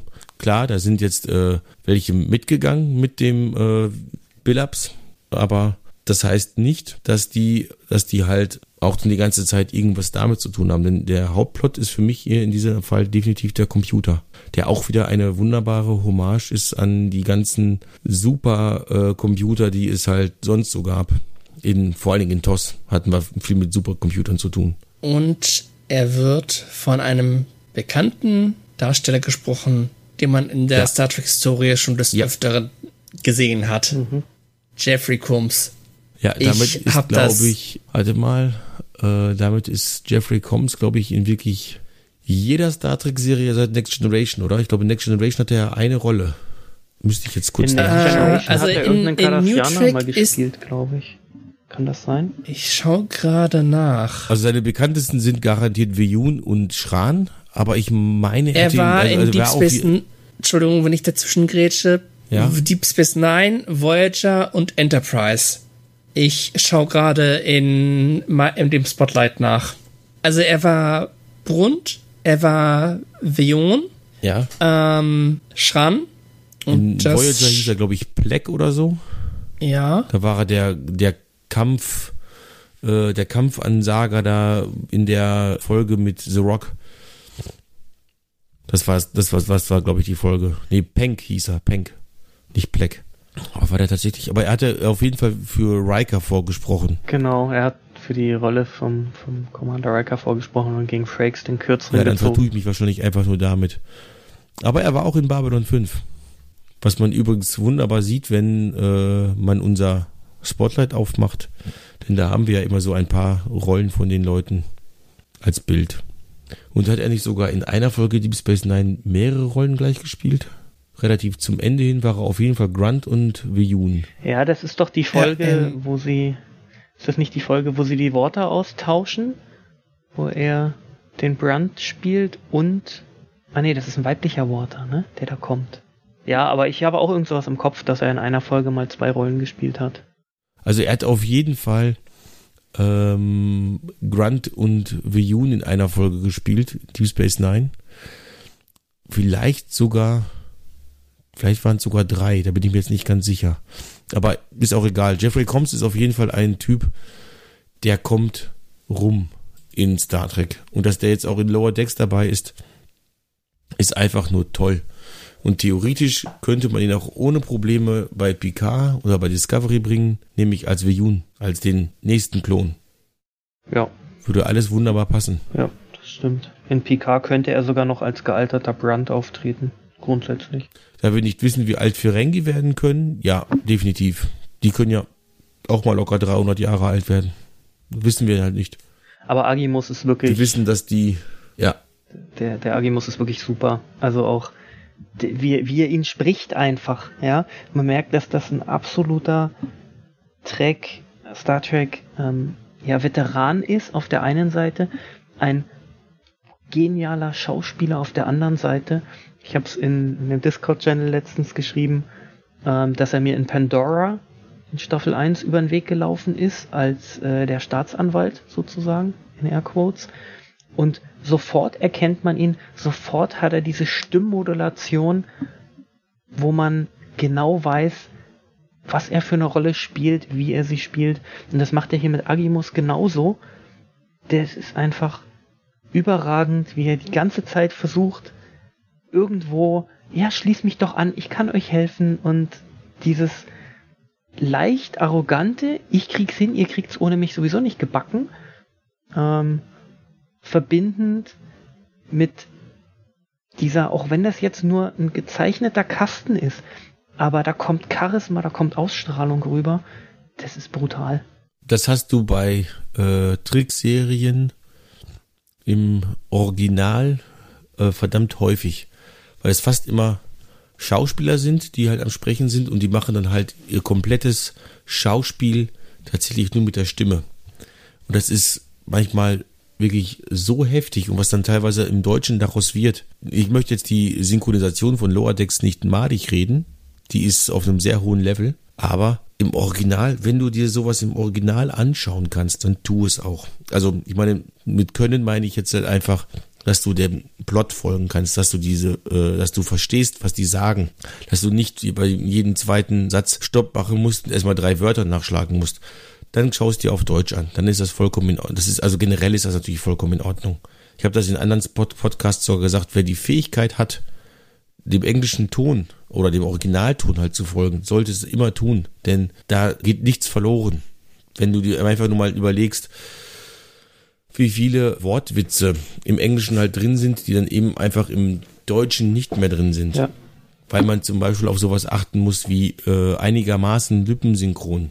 Dann darf ein Wort halt nicht auf einem offenen Laut enden, wenn der im Englischen halt auf einem geschlossenen Laut endet und sowas, weil ansonsten hat der Typ halt den Mund zu, während du aber der, mit der Stimme halt den Mund offen eigentlich hast. Das sieht man halt sofort und das holt Leute halt raus. Dann kannst du dir auch gleich Lord of the Weed angucken oder so, weil da wird drauf geschissen, dass das lippensynchron ist. Da geht's nur um den Spaß daran. Und bei Zeichentrick ist das eben das Tolle, da kannst du halt sehr viel mitmachen, weil du auf diese Lippensynchronität einfach halt, ja, scheißen kannst, auf Deutsch gesagt. Und das äh, nutzen die, gerade die Amerikaner halt auch richtig kräftig aus. Ich denke, wir alle kennen Mark Hamill als Joker. Das ist einfach Hammer, was der da abliefert, nur mit seiner Stimme. Der spricht ja auch den Skeletor in der neuen He-Man-Serie Revelation. Das ist zwar Standardprogramm quasi von ihm, was er da abliefert, aber auch das ist wieder hammerhart, einfach, was er da, was er da macht. Und das tut eben auch der Jeffrey Combs. Ganz einfach.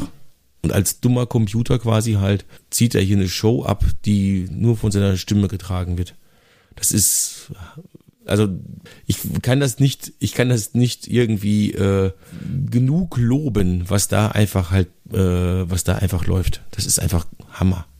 So. Entschuldigung, dass ich jetzt wieder so einen langen Monolog dazu geführt habe über diese Synchron Synchronarbeit, aber es ist so ein kleines Steckenpferd von mir. Die Folge ist allerdings nicht nur wegen Jeffrey Combs genial, sondern auch was Bäumler macht. Absolut. Der äh, wirklich eine Seite von sich zeigt, mit der man so nicht gerechnet hat. Wie halt wirklich äh, sogar Mariner an der Nase herumführt. Das fand ich so genial. Ja, perfekte Überleitung. Ich hätte es genau so gesagt. Ähm, nicht nur das, was Jeffrey Combs da macht, ist wirklich herausragend, sondern auch Bäumler ist herausragend. Und das ist auch wieder ein Plot-Twist, den man zwar klar retrospektiv so erwarten kann, aber ich bin ganz ehrlich, als ich die Folge gesehen habe und er schießt Mariner dann mit einem Phaser über einen Haufen, ja, das muss man ja auch erstmal machen. Ähm, ich habe das anders äh, enden sehen, das Ganze tatsächlich. Also das war wirklich Respekt, Brad. Ja, Vor allen Dingen wir haben mich da auch tatsächlich gehabt. Also ich habe da auch gedacht, das endet anders aber vor allen Dingen diese Kunst, dass er es schafft, Mariner, der wirklich mit allen Wassern gewas gewaschen ist, hinters Licht zu führen.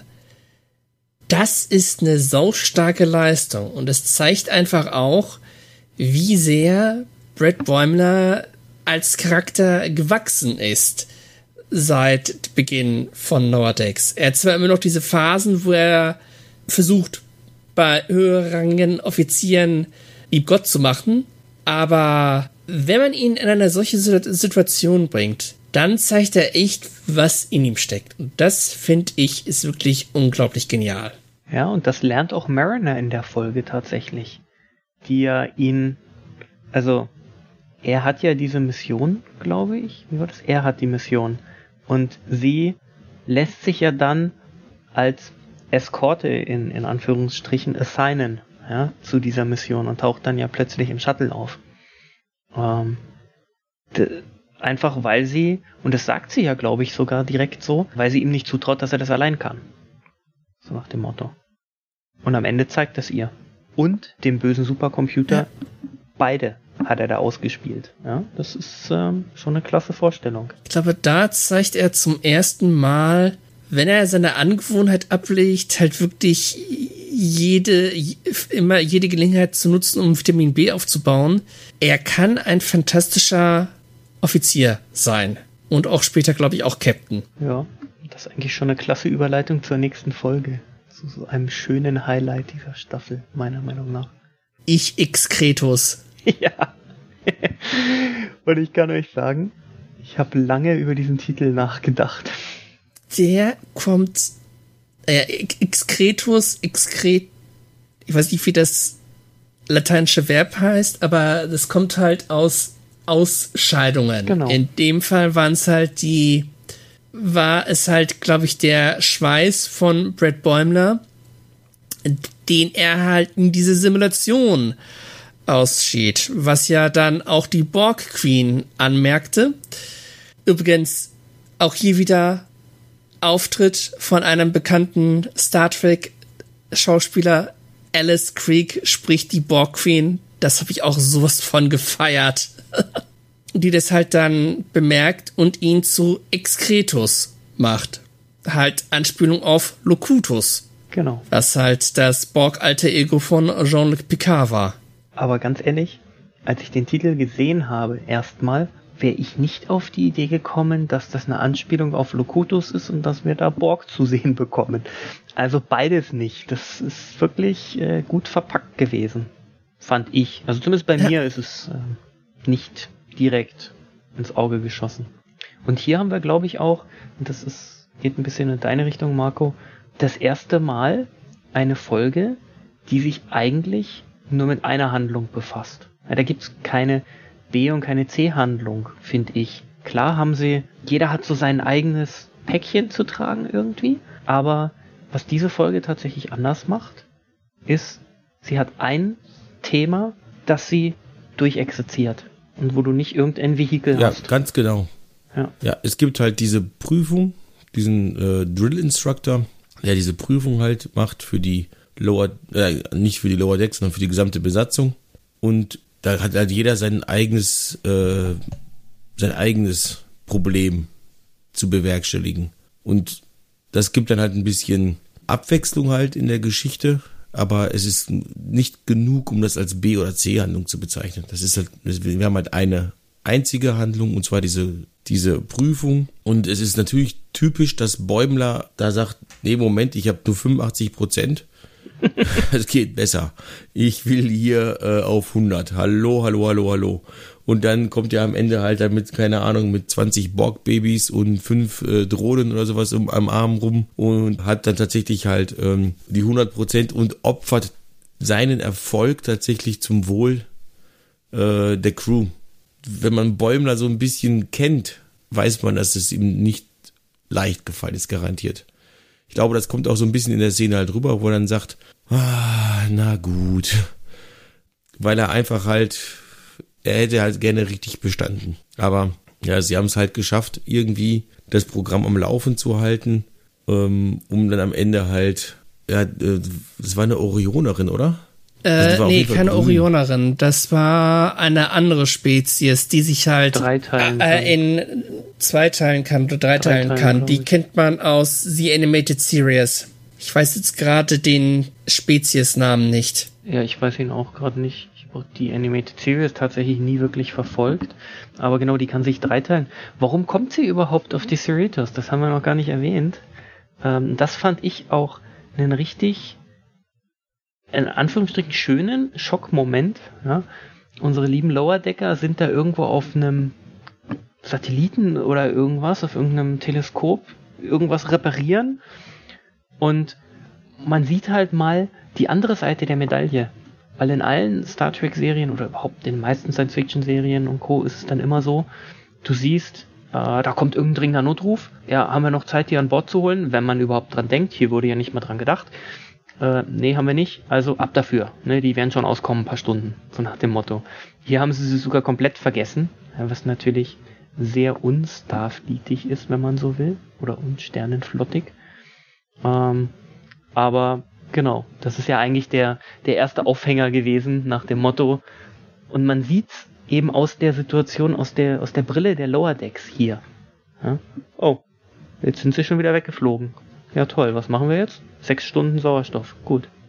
Schauen wir mal. Und auch da zeigt sich dann halt am Ende, wie sich diese Crew dann trotzdem wieder zusammenrauft. Was auch nochmal die Entwicklung betont, die sie halt seit der ersten Season durchlaufen hat. Dass halt nicht mehr diese Animositäten zwischen Mutter und Tochter bestehen.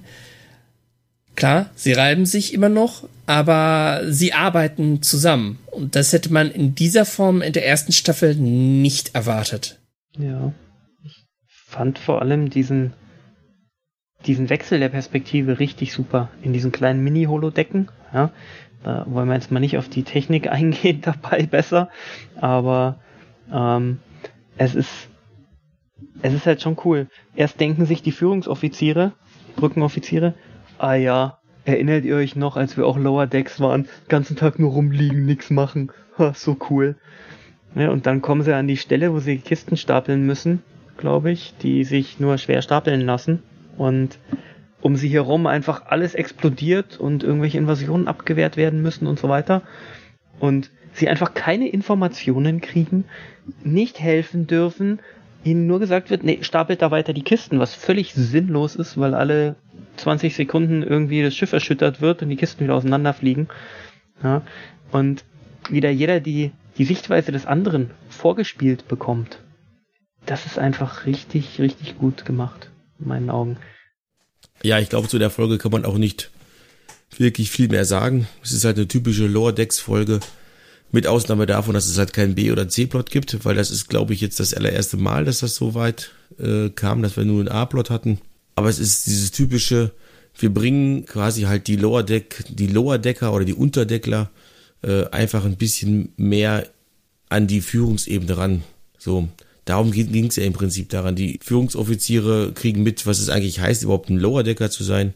Und die Lower Decker kriegen mit halt, äh, ja, okay, äh, die Chefetage, die hat schon ganz schön heftige Scheiße am, äh, ja, damit umzugehen. Und das ist dann eben halt das Ranführen und das ist dann genau das Gegenteil von dem, was die, Gott, die hatte so einen total dämlichen Namen, jetzt muss ich mal kurz durchscrollen.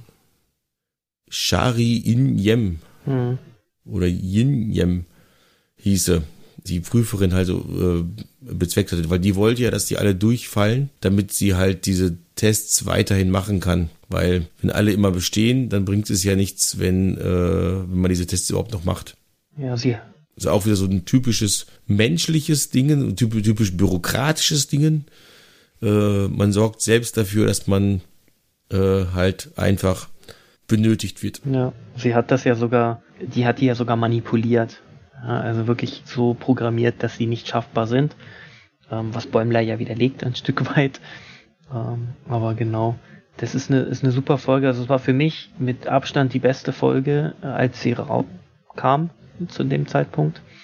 Ähm, ganz am Ende sehe ich es vielleicht dann doch nochmal anders, aber sie ist auf jeden Fall eine super Folge. Und Borg-Babys, ich will mehr Borg-Babys. Die waren einfach so cool. Wo der eine dem Bäumler dann immer an die Backe gebatzt hat, ja, dass es mehr Kinder hat und ähm, meine ist etwa so groß wie so ein Borg-Baby. Also ich habe schon gesagt, wenn wir nächstes Jahr Fasching oder irgendwo hingehen äh, oder, oder jetzt hier zu Halloween, also meine Tochter geht definitiv als Borg-Baby. Wir haben daran tatsächlich auch mal gedacht, dass wir halt als Borg mit Borg-Kindern gehen. Ja, jetzt geht meine Kleine halt als Fledermaus, weil sie lieber Fledermaus sein wollte. Ist doch auch schön. Ja, und man muss nichts kaufen, weil das hat sie schon das Kostüm. So, dann kommen wir zur vorletzten Episode. Vetch Dutch. Jetzt muss ich kurz nachdenken. Äh, ich glaube, Vetch Dutch oder so ähnlich. Weiß halt einer, wie man das richtig ausspricht? Es ist klingonisch für drei Schiffe, genau. Ja. Äh, wir könnten jetzt den äh, Lieven Litar fragen. Der würde uns auf jeden Fall erzählen, wie man das richtig ausspricht. Ich meine Wetsch-Dutsch, aber wirklich wissen tue ich es auch nicht. So, und da haben wir ABC-Plot und der ist, aber dieses, dieses Mal ist der sowas von genial ineinander geschachtelt. Also, als ich diese Folge gesehen habe, habe ich gedacht, Alter, jetzt habt ihr es aber endgültig geschafft. Erzähltechnisch seid ihr jetzt hier an einem Niveau angekommen, ähm, der hätte euch wahrscheinlich vor einem Jahr oder so, als die erste Episode lief, keiner einfach eingeordnet. Denn ähm, zum einen, wir sehen im A-Plot, also A-Plot ist die Seritos, sag ich mal, wir sehen da halt einfach, was in so einem langen Warpflug einfach halt passiert. Die Crew kann einfach mal ein bisschen relaxen, weil es gibt nicht viel zu tun. Man ist halt unterwegs, man braucht da halt ein paar Tage hin. Was macht man in der Zeit? Ein bisschen Rest and Relaxation. Jeder hat so seinen Brückenbuddy. Bäumler versucht seinen eigenen Brückenbuddy zu kriegen und gibt sich als Hawaiianer aus. Nur damit er halt mit Jack Ransom abhängen kann. Am Ende kommt halt heraus, dass die alle gar nicht von Hawaii kommen, sondern dass der Ransom sich das selber nur ausgedacht hat. Und so weiter. Und ich meine, es ist Mariner, die dann halt sagt, kannst du dir vorstellen, wie es auf einem klingonischen Schiff ab, abgeht? Und dann haben wir einen Wechsel zu einem klingonischen Schiff und sehen dort die Unterdeckler. Und dort ist es ganz normal, wie man sich das im Prinzip auf einem klingonischen Schiff bei Unterdecklern vorstellen würde. Es geht um Ehre, es geht darum, wie viel man trinken kann, es geht darum, ja, um die Ehre des Reiches und sonst was für Sachen halt, also diese typischen Sachen.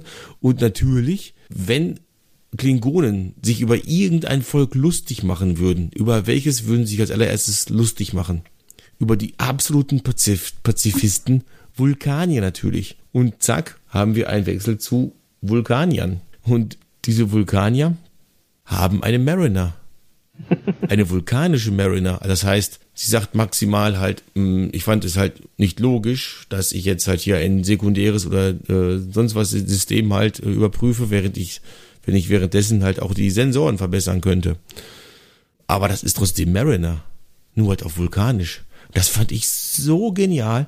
Das fand ich so genial. Zum Abschluss, also zu den vierten Lower Decks, kommen wir dann, glaube ich, lieber ganz zum Schluss, weil das nochmal eine Nummer für sich ist. Aber ich fand dieses komplette Konstrukt der, der Klingone, der dann halt am Ende als Unterdeckler zum ersten Offizier wird, weil auf dem klingonischen Schiff bringt man halt einfach wen um und schon ist man befördert und dann am Ende gegen seinen Captain halt rebelliert und diese Verschwörung eben mit den Packlet halt auch auflöst. Die, diese Geschichte rund um Bäumler und äh, da kommt ja auch äh, Shax wieder zum, zum Spiel in, oder ins Spiel. Das, was er so auf Bayo erlebt hat halt. Und da sieht man halt auch wieder ganz klar, der Rutherford und der Shax, die stehen sich nahe.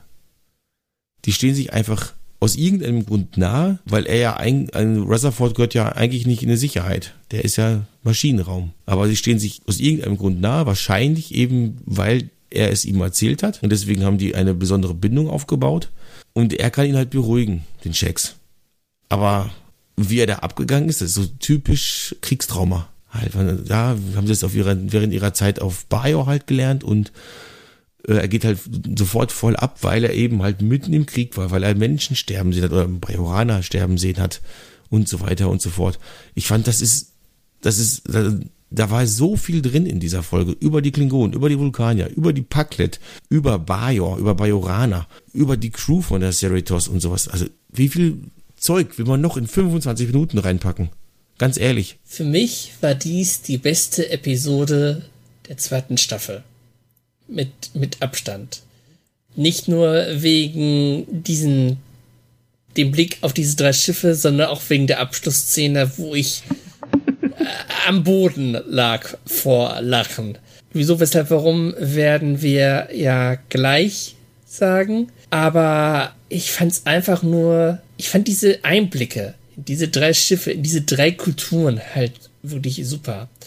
Und ich fand, es zeigte auch, dass die Vulkanier, wenn sie halt wie der Captain weiter vorgehen in Sachen Logik und so oder so auf Logik und Gefühlslosigkeit pochen, dass die Vulkanier dann über kurz oder lang in einer, ich will jetzt nicht sagen evolutionären, aber sie landen dann in einer Sackgasse, weil sie halt alles, was innovativ ist, alles, was halt nicht der Norm entspricht, was vielleicht ein bisschen Bauchgefühl inne hat, ablehnen.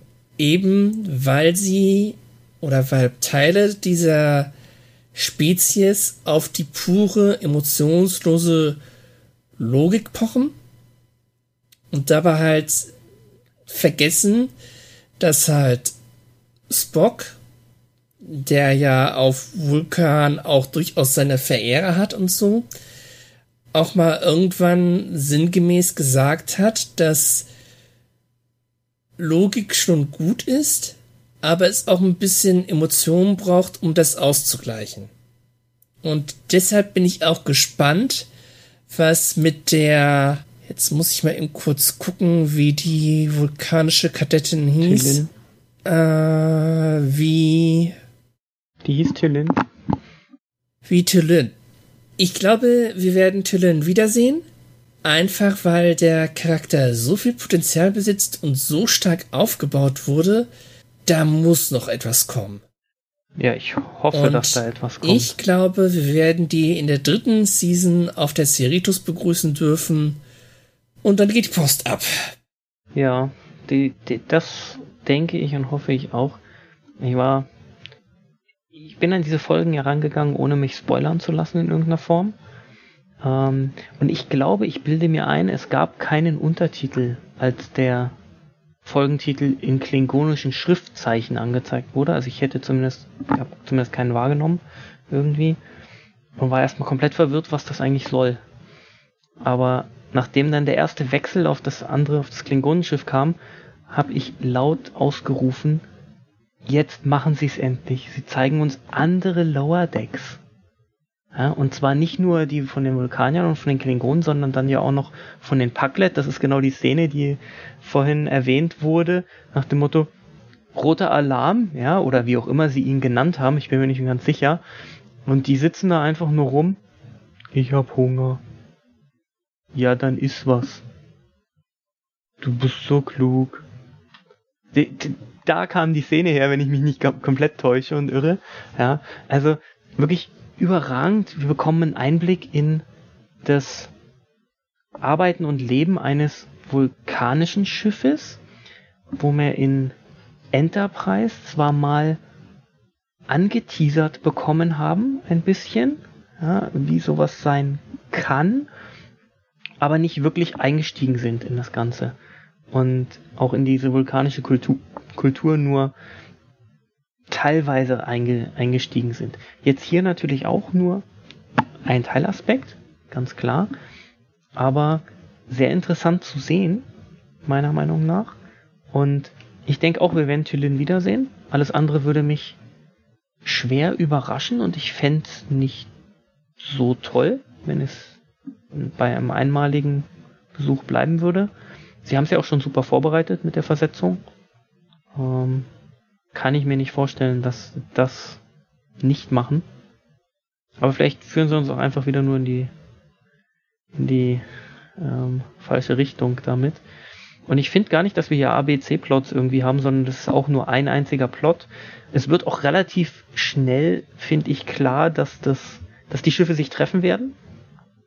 Das war zumindest mir relativ schnell klar. Aber wirklich super gemacht. Ja, also die Stories unabhängig voneinander erzählt. Das kennen wir ja auch, die verschiedenen Blickwinkel und dann fügt sich alles am Ende zusammen. Und das Ganze, wie du es gesagt hast, Marco, in 25 Minuten. Nicht in 42, nicht in 50, nicht in zweimal 42 oder sowas, ja, sondern in 25 Minuten haben sie das alles reingepackt und haben zusätzlich auch noch erklärt, wo die Paklet eigentlich ihre Waffen herhaben, haben gezeigt, dass die Vulkanier-Schiffe, und das ist ja was, was man bisher nur vermutet hat, oder ich habe es zumindest vermutet, dass die Vulkanier-Schiffe jetzt nicht die kampfstärksten sind, ja, weil deswegen sind die Vulkanier dann in der Sternenflotte, wenn überhaupt, unterwegs. Ähm, und ja, die haben eben auch noch gezeigt, dass im Klingonischen Reich, und da gab es ja immer wieder auch Klingonen, die das ein bisschen mit der Ehre nicht ganz so ernst genommen haben. Wir denken da an General Chang aus dem Kinofilm ja, aus dem Das unentdeckte Land, Teil 6. Ähm, oder auch der ein oder andere Klingone in, in Deep Space Nine, wo sie ja sehr stark porträtiert wurden, oder TNG, wenn ich allein an Duras, die ganze Duras-Familie denke, da ist es mit Ere ja auch nicht so weit her. Aber sie zählt eben trotzdem was. Und dass dann alleine schon der Targ sich vom Captain abwendet ja, und dem Ensign dann quasi die Treue hält. Ähm, Hammer. Einfach total Hammer. Und getoppt wurde alles vom Abspann, wo ich komplett zusammengebrochen bin und die ganze Zeit darauf gewartet oh, habe, dass ja. irgendwas passiert, außer diesem Klappergeräusch, ja, was dann immer wieder mal kam, diesem Datengeräusch. Und nichts passierte. Das es war eine, es war ein grandioses Outro. Man sieht, wie das Unterdeck der Borg aussieht. Und es ist halt, man, man ist aus der Episode halt quasi Action gewöhnt. Man ist gewöhnt, Dinge passieren. Oder dass die Unterdeckler halt nichts wert sind. Und dann wird in einer Szene auf die Borg umgeblendet. Und es geschieht nichts. Und dieses Nichts ist einfach sowas von sensationell inszeniert. Wenn man halt sieht, ja, bei den Borg gibt es so gesehen keine Unterdeckler. Die stehen in selben Alkoven wie alle anderen auch und so. Und es ist. ja, wobei ich dir da nicht ganz zustimmen kann. Ah. Wir wissen ja aus Voyager tatsächlich, dass es verschiedene Unimatrizen gibt und dass es da tatsächlich auch Drohnen gibt, die der Königin sehr nahe stehen zum Beispiel. Ja, wie Seven of Nine ja auch eine solche war tatsächlich, als die Drohne war. Und ich glaube eben schon, dass es auch bei den Borg eine gewisse, wirklich sehr, sehr schwach ausgeprägte, aber eine gewisse Hierarchie gibt, wo du auf dem Schiff stehst. Dass du halt Drohnen hast, die wirklich nur zu Regenerationszwecken des Schiffes da sind, etc. Ja, und nicht die Drohnen, die jetzt im zentralen Plexus zum Beispiel unterwegs sind. Also ich glaube schon, dass sie das mit Voyager versucht haben, ein bisschen einzuführen, so eine minimale Hierarchie, die allein durch die Königin schon da ist. Das ist ja eine Art Hierarchie. Aber wie du sagst, einfach überragend, dass nach den Packlet, die ja auch nichts machen, obwohl um sie herum alles Mögliche passiert, ähm, außer sich über Essen unterhalten, dann noch die Borg kommen, die ich immer noch live sehen möchte in der Serie, bitte. Ja. Ähm, und die Romulaner übrigens auch. Also ein Romulaner Unterdeck würde mich auch mal interessieren. Ferengi Unterdeck, Cardassianer Unterdeck, Bajoraner Unterdeck. Also da gäbe es noch viel zu machen. Auch Jem'Hadar wären ähnlich lustig, glaube ich, wie die Borg. Ähm, war einfach der brutale Brüller. Also wirklich, hat richtig Spaß gemacht. Und für mich auch wahrscheinlich die beste Folge der Staffel, wobei ich in den letzten drei Folgen, also in der IX Quitus, der hier äh, Wage Dude und dann der letzten, zu der wir dann wahrscheinlich bald kommen, First Contact oder First First Contact besser gesagt, ähm, will ich eigentlich gar nicht groß wählen, was mein, mein absoluter Favorit ist, weil es sind für mich alles ähm, zehn, alle drei sind 10 von 10 Folgen. Ja, 10 von 10 Punkte. Für mich. Also ich gehe auch davon aus, dass wir Tilin in der dritten Staffel auf der Seritos begrüßen, denn alles andere würde einfach keinen Sinn machen. Es schickt, es schickt sie auf ein Menschenschiff oder auf ein Schiff der Sternenflotte besser gesagt, weil sie da halt besser zurechtkommt. Und das kann einfach nur die Seritos sein. Ähm, warum sollte man sonst diesen Charakter quasi aufbauen? wenn man den nicht mehr benutzen will. Ja, hat es schon öfter mal gegeben, aber bei Lower Decks eigentlich eher weniger. Deswegen hoffe ich schwer darauf, dass wir in der nächsten Staffel Tillin als Neuzugang sehen. Und dann haben wir auch einen logischen Gegenpol zu Mariner. Beide vom gleichen Schlag quasi, aber mit unterschiedlichen Ansätzen. Was ich halt generell interessant finde, wir haben ja die Vulkanier bisher eigentlich nur in Enterprise gut beleuchtet gehabt. Und auch da waren das ja die äh, Vulkanier, die noch ein bisschen verblendeter waren, die dann erst später halt zu den komplett logischen Wesen wurden, die wir dann halt aus TOS und so weiter kannten. Ähm, deswegen kennen wir da halt eher so die Vorgeschichte von denen, wie zum Beispiel das äh, Spionieren von Andorianern und sowas halt. Und hier haben wir dann aber zum ersten Mal als Strafe ist tatsächlich, du meditierst jetzt mal zwei Tage. Ja, das ist eine Strafarbeit bei Vulkaniern. Obwohl ja eigentlich Meditation tatsächlich sehr weit bei denen äh, verbreitet ist. Sie darf ihren Aufgaben halt nicht mehr nachkommen, sondern muss stattdessen meditieren. Das ist schon ein ziemliches ja, Merkmal dafür, wie die Vulkanier eigentlich funktionieren. Absolut. Du hast deine Aufgabe und die hast du gefälligst zu erledigen. Das ist zwar auch in der Sternenflotte so, aber da wird halt mal so ein bisschen Ehrgeiz auch durchaus eher mal belohnt. Nur eben halt bei den Vulkaniern nicht. Da gibt's eben halt was drauf. In einer Szene sagt irgendein Kollege von ihr, die ist komplett außer Kontrolle, weil sie irgendwie gesagt hat, ähm, nö, ich mache jetzt was anderes. Also ist schon echt Hammer. Ich fand die Vulkanier eigentlich sogar am interessantesten, eben weil wir so wenig über die Vulkanier wissen. Und natürlich klar, das Ende mit den Borg, das ist Hammer. Sogar meine Frau hat da gelegen und gel, äh, gelacht darüber, weil einfach nichts passierte. Meine ja. übrigens auch. Lower Decks bei den Borg, ja, ja, Lower Decks bei den Borg werden halt dann aktiviert, wenn man sie braucht. Ja. Wenn man sie nicht braucht, stehen sie halt im Alkoven. Ganz einfach. Genau.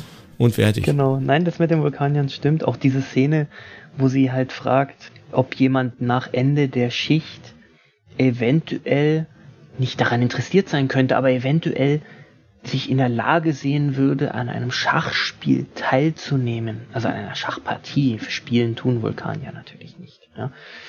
Ähm, und dann diese völlig teilnahmslosen Reaktionen, also es könnten auch glatt Borgdrohnen sein, ja. äh, völlig teilnahmslose Reaktionen, ich nicht. Ich hätte vielleicht Interesse. Ah, also dieses, das ist schon, schon, schon sehr, sehr cool gemacht und ähm, es würde mich auch freuen, wenn wir mehr von den Vulkaniern noch sehen. Ähm, das ist ein, so ein essentielles Volk und wir haben, wie du gesagt hast, in Enterprise einiges erfahren über die Vergangenheitsvulkanier, nenne ich sie jetzt mal, weil sie ja da die Lehren von Surak noch abgelehnt haben, der Großteil, ja, und dann danach müsste sich eigentlich die vulkanische Gesellschaft in den folgenden 100 Jahren oder ja 100 Jahren, bis dann die TOS Enterprise fliegt oder auch Discovery spielt, noch deutlich verändert haben gegenüber dem, was wir da gesehen haben. Weil das waren ja intrigante Lügner zum Teil, ja. Und es wäre tatsächlich interessant. Die sind weder in TNG noch in Deep Space Nine noch in Voyager wirklich erforscht worden immer nur so minimale Randaspekte. Ja, in Deep Space Nine zum Beispiel das Baseballspiel ja. mit den äh, Vulkaniern. Diese eine Crew, die halt komplett nur aus Vulkaniern bestand. Also das Sternflottenschiff komplett nur aus Vulkaniern. Ähm, aber das war's dann halt auch. Ich glaube, ansonsten kamen die Vulkanier so gut wie gar nicht vor. Da haben wir mehr von den Romulanern in äh, Deep Space Nine gesehen als von den Vulkaniern. Ja. Was natürlich schade ist, ist ein Gründungsmitglied der Föderation. Aber wenn man dann bedenkt, wie die Andorianer quasi halt seit TOS behandelt worden sind, die gab es dann auch erst in Enterprise halt wieder. Und da macht es aber auch richtig Sinn, dass sie dabei sind, weil es eben Gründungsmitglied der Föderation war. Und ich glaube, wir alle wussten, als Enterprise kommt, äh, das endet mit der Gründung der Föderation. Was soll sonst das Ende sein? Und ich meine, wir kriegen von den ja. Vulkaniern einen Mini-Einblick in Discovery, aber das ist eben wieder 32. Jahrhundert. Und auch so weit weg, weil sie ja nach der Zerstörung von Romulus, wir schweifen ein bisschen ab gerade, aber weil sie sich ja da mit den Romulanern wieder vereinigt haben, ähm, auch wenn diese Einheit immer noch relativ fragil scheint bisweilen, was ja auch logisch ist, wenn man die Völker sich mal anguckt. Ähm, Hä, logisch, was ein Wortwitz. Aber das passt halt auch nicht in diese Zeitlinie. Also es wäre schon cool, wenn sie da was zeigen würden, aber ich möchte trotzdem auch Ferengi und Cardassianer und Romulaner Lower Decks mal sehen. Ja, weil die Folge heißt halt Lower Decks und da kann man ja auch mal auf die anderen Schiffe gucken. Fand ich eine super geniale Idee. Ja, damit hat Lower Decks im Prinzip seine Stärken richtig ausgespielt. Eben weil man auch andere Crews gesehen hat. Und das hat's einfach, ja, super gemacht, ganz klar. Also wir sind anscheinend alle drei einig, dass äh, Tillin zu Cerritos wechseln wird und dass das eine der besten Folgen der ersten Staffel, äh, der zweiten Staffel war. Das wäre auf jeden Fall wünschenswert. Ich würde nicht darauf wetten, so zwingend, aber ähm, es wäre auf jeden Fall wünschenswert, wenn sie auf die Cerritos käme. Es wäre auf jeden Fall verschenktes Potenzial, ganz ja. klar. Dann kommen wir jetzt zum Finale. Erster, erster Kontakt. Ja. Der Name nimmt es im Prinzip schon vorweg. First, First Contact im Original, also äh, einfach eins zu eins übersetzt. Da geht's halt, ja, darum, dass die Cerritos ihren ersten, ersten Kontakt bekommt. Obwohl die ja eigentlich für den Zweitkontakt da sind. Das heißt, die Cerritos bekommt einfach halt ein bisschen Glanz. Sagen wir, sagen wir es mal so. Ein bisschen Glanz. Sie bekommen halt auch mal was Tolles, weil sie das Schiff von Sonja Gomez, Miss, ich träume meinen Kakao auf Captain Picard, retten. Und zwar in typischer Star Trek-Manier. Sie hauen nämlich die Außenhülle weg und fliegen mit der Innenhülle weiter. Also das hat mich jetzt auch wirklich umgehauen, weil an so etwas habe ich nie gedacht. Aber es macht ja irgendwo Sinn, dass äh, man quasi eine Innenhülle hat und darauf dann nochmal die Außenhülle kommt. Ja, ich meine, sie reden in anderen ähm, Serien, glaube ich, von der Secondary Hull immer wieder mal. Und auch die Enterprise muss das ja einmal machen, wo sie einen Teil von der Hullplating also die Archer Enterprise, wo sie einen Teil von der Hullplating abstößt, als sie diese, diese Mine hat, die da drauf festgebappt ist irgendwie. Aber ja, also das ganze Schiff einfach außenrum zu dekonstruieren, wäre jetzt auch nicht mein erster Lösungsansatz gewesen, auf den ich gekommen wäre, aber äh, sehr gut gemacht. Und auch hier haben wir nur eine einzige Handlung, meiner Meinung nach, mit so ein paar Seitenaspekten, wie das Captain Freeman ja dann ein neues Kommando bekommen soll, also so ein Versetzungsangebot bekommen hat, nun endlich, ja, und merkt, sie darf halt aus ihrer Crew einfach niemanden mitnehmen, wenn dann wird nur sie versetzt. Und ähm, dass dann wieder diese, also Mariner muss das natürlich mithören, ist ja klar, und steckt das dann, nachdem es bei ihren Freunden nicht richtig ankommt, und die sich nur freuen, von wegen, oh, ist doch toll für den Captain und super Auszeichnung für unser Schiff, steckt es halt dann der Führungscrew, die sich da alles andere als drüber ähm, ja, ähm, wohlwollend äußert dann. Und ja, hat diesen, diesen Konflikt noch ein letztes Mal aufleben zu lassen. Wir hatten es vor zwei Folgen, wo die Crew und die Führungskräfte, also die gesamte Crew einfach ganz eng zusammengerückt ist.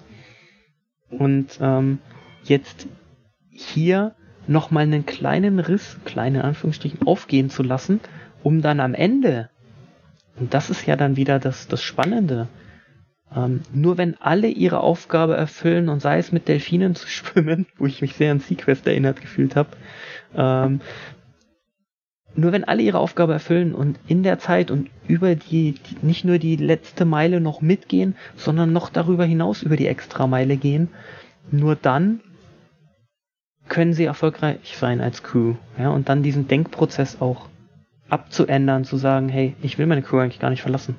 Ja, wenn das der Preis ist, dann bleibe ich vielleicht doch. Ja. Und genauso zwischen Beckett Mariner und der Jenny, ich weiß gar nicht, ob die einen Nachnamen hat tatsächlich, äh, Jennifer auf jeden Fall heißt sie, ja, die sich da wieder über den Weg laufen und wo Mariner dann ganz klar ausspricht, hey, du magst mich halt einfach nicht, ne? Oder ich mag dich nicht und wir mögen uns gegenseitig nicht und Co.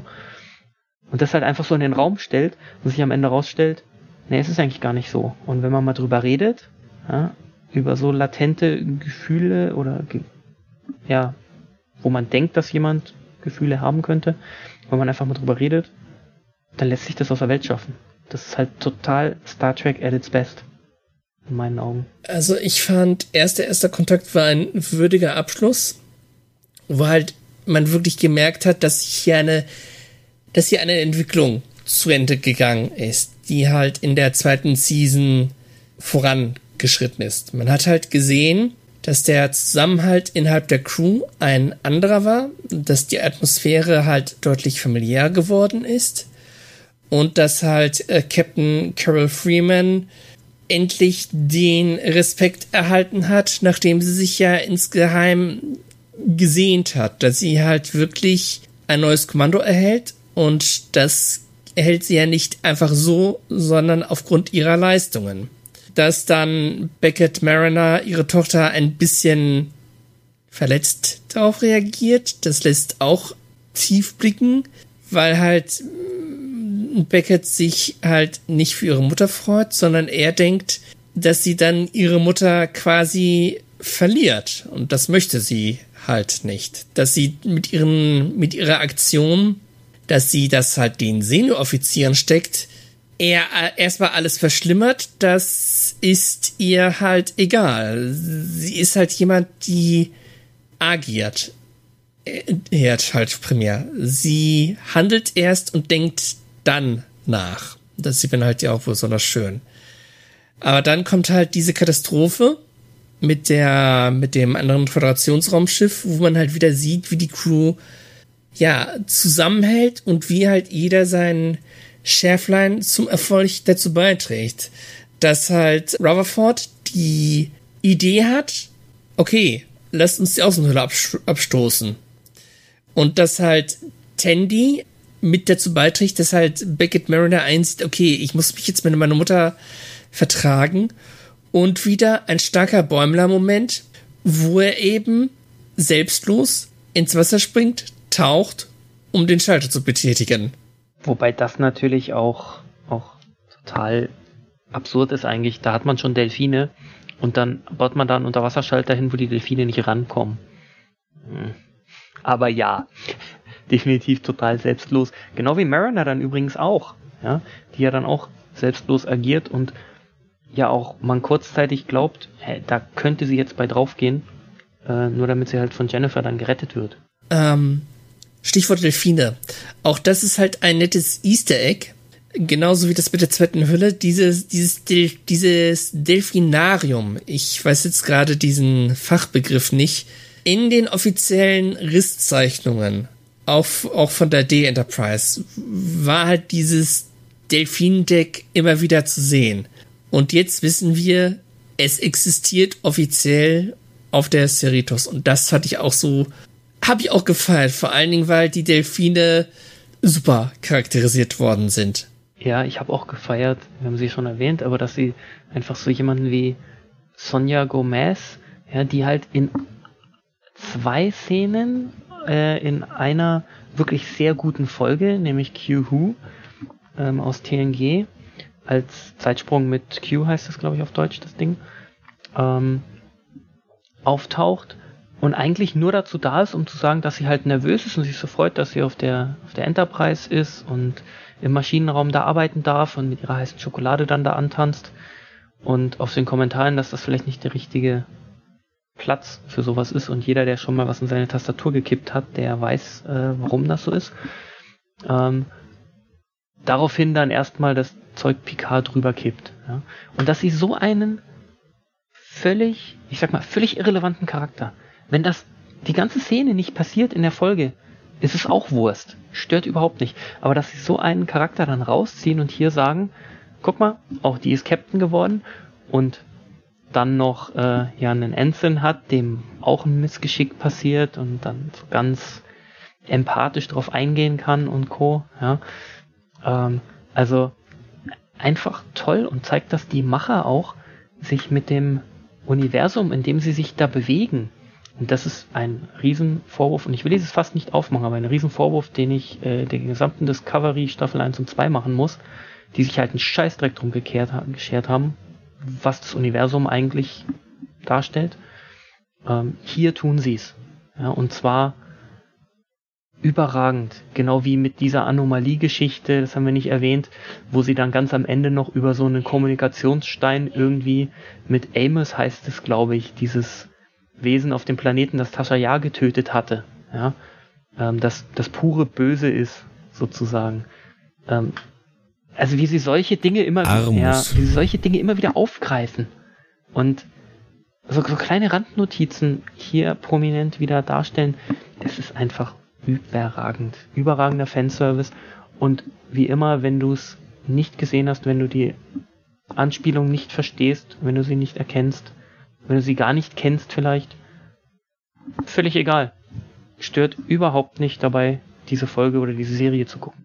Interessanterweise gibt es durchaus Kritiker, die sich an diesem starken Fanservice stören, die halt meinen, dass das zu sehr die Serie dominiert, was ich allerdings ehrlich gesagt nicht nachvollziehen kann. Ähm, meiner Meinung nach, der Fanservice ist da, er ist nett, aber man kann, wie du eben schon gesagt hast, man kann die Handlung auch nachvollziehen, ohne halt diesen, diese ganzen Easter Eggs und so. Es sind Sahnehäubchen, die man in jeder Episode hat. Aber diese Sahnehäubchen machen nicht den eigentlichen Kontext aus, nicht den eigentlichen Inhalt. Richtig. Und wenn du nicht weißt, wer Kirk und Spock ist, sind in der ähm, in der Bar-Szene, dann ist es auch nicht schlimm. Du merkst, das sind irgendwelche sehr bekannten Ikonen offensichtlich, ja, und das reicht in dem Moment. Und wenn du den Planetenkiller nicht entdeckst, dann entdeckst du ihn halt nicht. Das ist auch nicht schlimm. Also das kann ich der, der Serie wirklich nicht zum Vorwurf machen. Sie nutzen sehr, sehr viel, aber sie zeigen uns halt auch, dadurch, dass sie kaum Dinge zweimal verwenden, bisher wäre mir zumindest nicht viel aufgefallen, dass es auch extrem viel zu entdecken gibt in diesem Universum. Ich meine, wir reden von über 800 Folgen mittlerweile, ja, die da irgendwo abgedreht sind und über den Bildschirm laufen können. Irgendjemand hat mal ausgerechnet, wie viele Jahre am Stück du ohne Schlaf gucken müsstest, um alle Folgen zu schauen. Und wenn ich überlege, wie viele Folgen ich doppelt, dreifach, zehnfach, zwanzigfach gesehen habe, herzlichen Glückwunsch. Aber wir haben eine Sache noch gar nicht erwähnt in der Folge. Das ist die Geschichte um Tandy. Die Warner Tandy ja dann auch noch genauso Verlustängste hat quasi oder ja, halt einfach nur genauso wie Mariner das bei ihrer Mutter mitkriegt, äh, sieht, wie Dr. Theana sie aus dem äh, Verzeichnis vom medizinischen Personal rauslöscht. Ja? Auch sehr komisch, dass man das so macht, aber okay. Ähm, und dann einfach davon ausgeht, ja, äh, die will mich hier nicht mehr haben, ich werde wohl versetzt werden, weil äh, passt irgendwie alles nicht und so und dann ihre Abschiedstour da mit Rutherford macht, wo man wieder sieht, dass bei den beiden sich definitiv was entwickeln müsste, meiner Meinung nach. Und ähm, dann am Ende ja das auch als passt genau zum Tenor. Wieder, wenn man drüber gesprochen hätte, hätte man es gleich richtig gewusst. So geht man von etwas aus, zieht seine eigenen Schlüsse, macht seine eigene Aktion draus, wird am Ende in dem Fall positiv überrascht, ja, ähm, weil sie ja befördert werden soll ins Science-Direktorat. Äh, also eigentlich, wenn ich es richtig verstanden habe, als Science-Offizier Brücke, ja, so wie eine Jadzia Dex oder wie ein Spock oder ähm, so in dem Brit circa. Tolle Charakterentwicklung, die da auf uns zukommt. Also die sie hier genommen hat in der ganzen Staffel. Götz, du hast das vorhin erwähnt. Und ähm, ja, ich wollte nur sagen, das ist eine tolle Charakterentwicklung, wie du es erwähnt hattest ähm, die sie da genommen hat in der Staffel und die jetzt auch vor ihr weiter liegt, ja, die sie für Staffel 3 schon nicht nur angeteasert haben, sondern quasi festgelegt haben. Und ähm, es würde mich nicht wundern, wenn ihr in der ersten Folge, wir kriegen ja einen Cliffhanger, über den wir gleich noch reden werden wahrscheinlich, ähm, wenn sie in der ersten Folge dann die eine geniale Idee hat, um äh, eine Unschuld zu beweisen. Ja, ich meine, die Idee hat wahrscheinlich jeder von uns schon im Kopf, aber wer weiß, wie sie es lösen. Ja? Gutes Stichwort, denn wir sind jetzt bei über zweieinhalb Stunden. Reden wir über den Cliffhanger oder machen wir den Sack zu, oder? Jawohl. Ja. ja. Captain Freeman wird beschuldigt, die Packlets mit Waffen versorgt zu haben. Äh, nee. Nein, sie das wird beschuldigt, den Packlet-Planeten zerstört genau, zu haben. Genau, dass die Bombenexplosion, ah, ja, stimmt, dass die an stimmt. der Bombenexplosion schuld ist. Aber ganz kurz noch, Stimmt, stimmt. Direkt so, davor sowas. hat sie sich eigentlich entschieden, sie wird die Beförderung ablehnen, sie will auf der Cerritos und bei ihrer Crew bleiben. Und dann kommt dieser Hammer. Genau. Ja, also ich gehe davon aus, dass das spätestens in der zweiten Folge von Staffel 3 gegessen sein wird. Vielleicht wird in der ersten Episode halt dann der Ransom kurzzeitig das Kommando haben. Und danach ist das halt gegessen. Dann ist wieder Freeman dabei.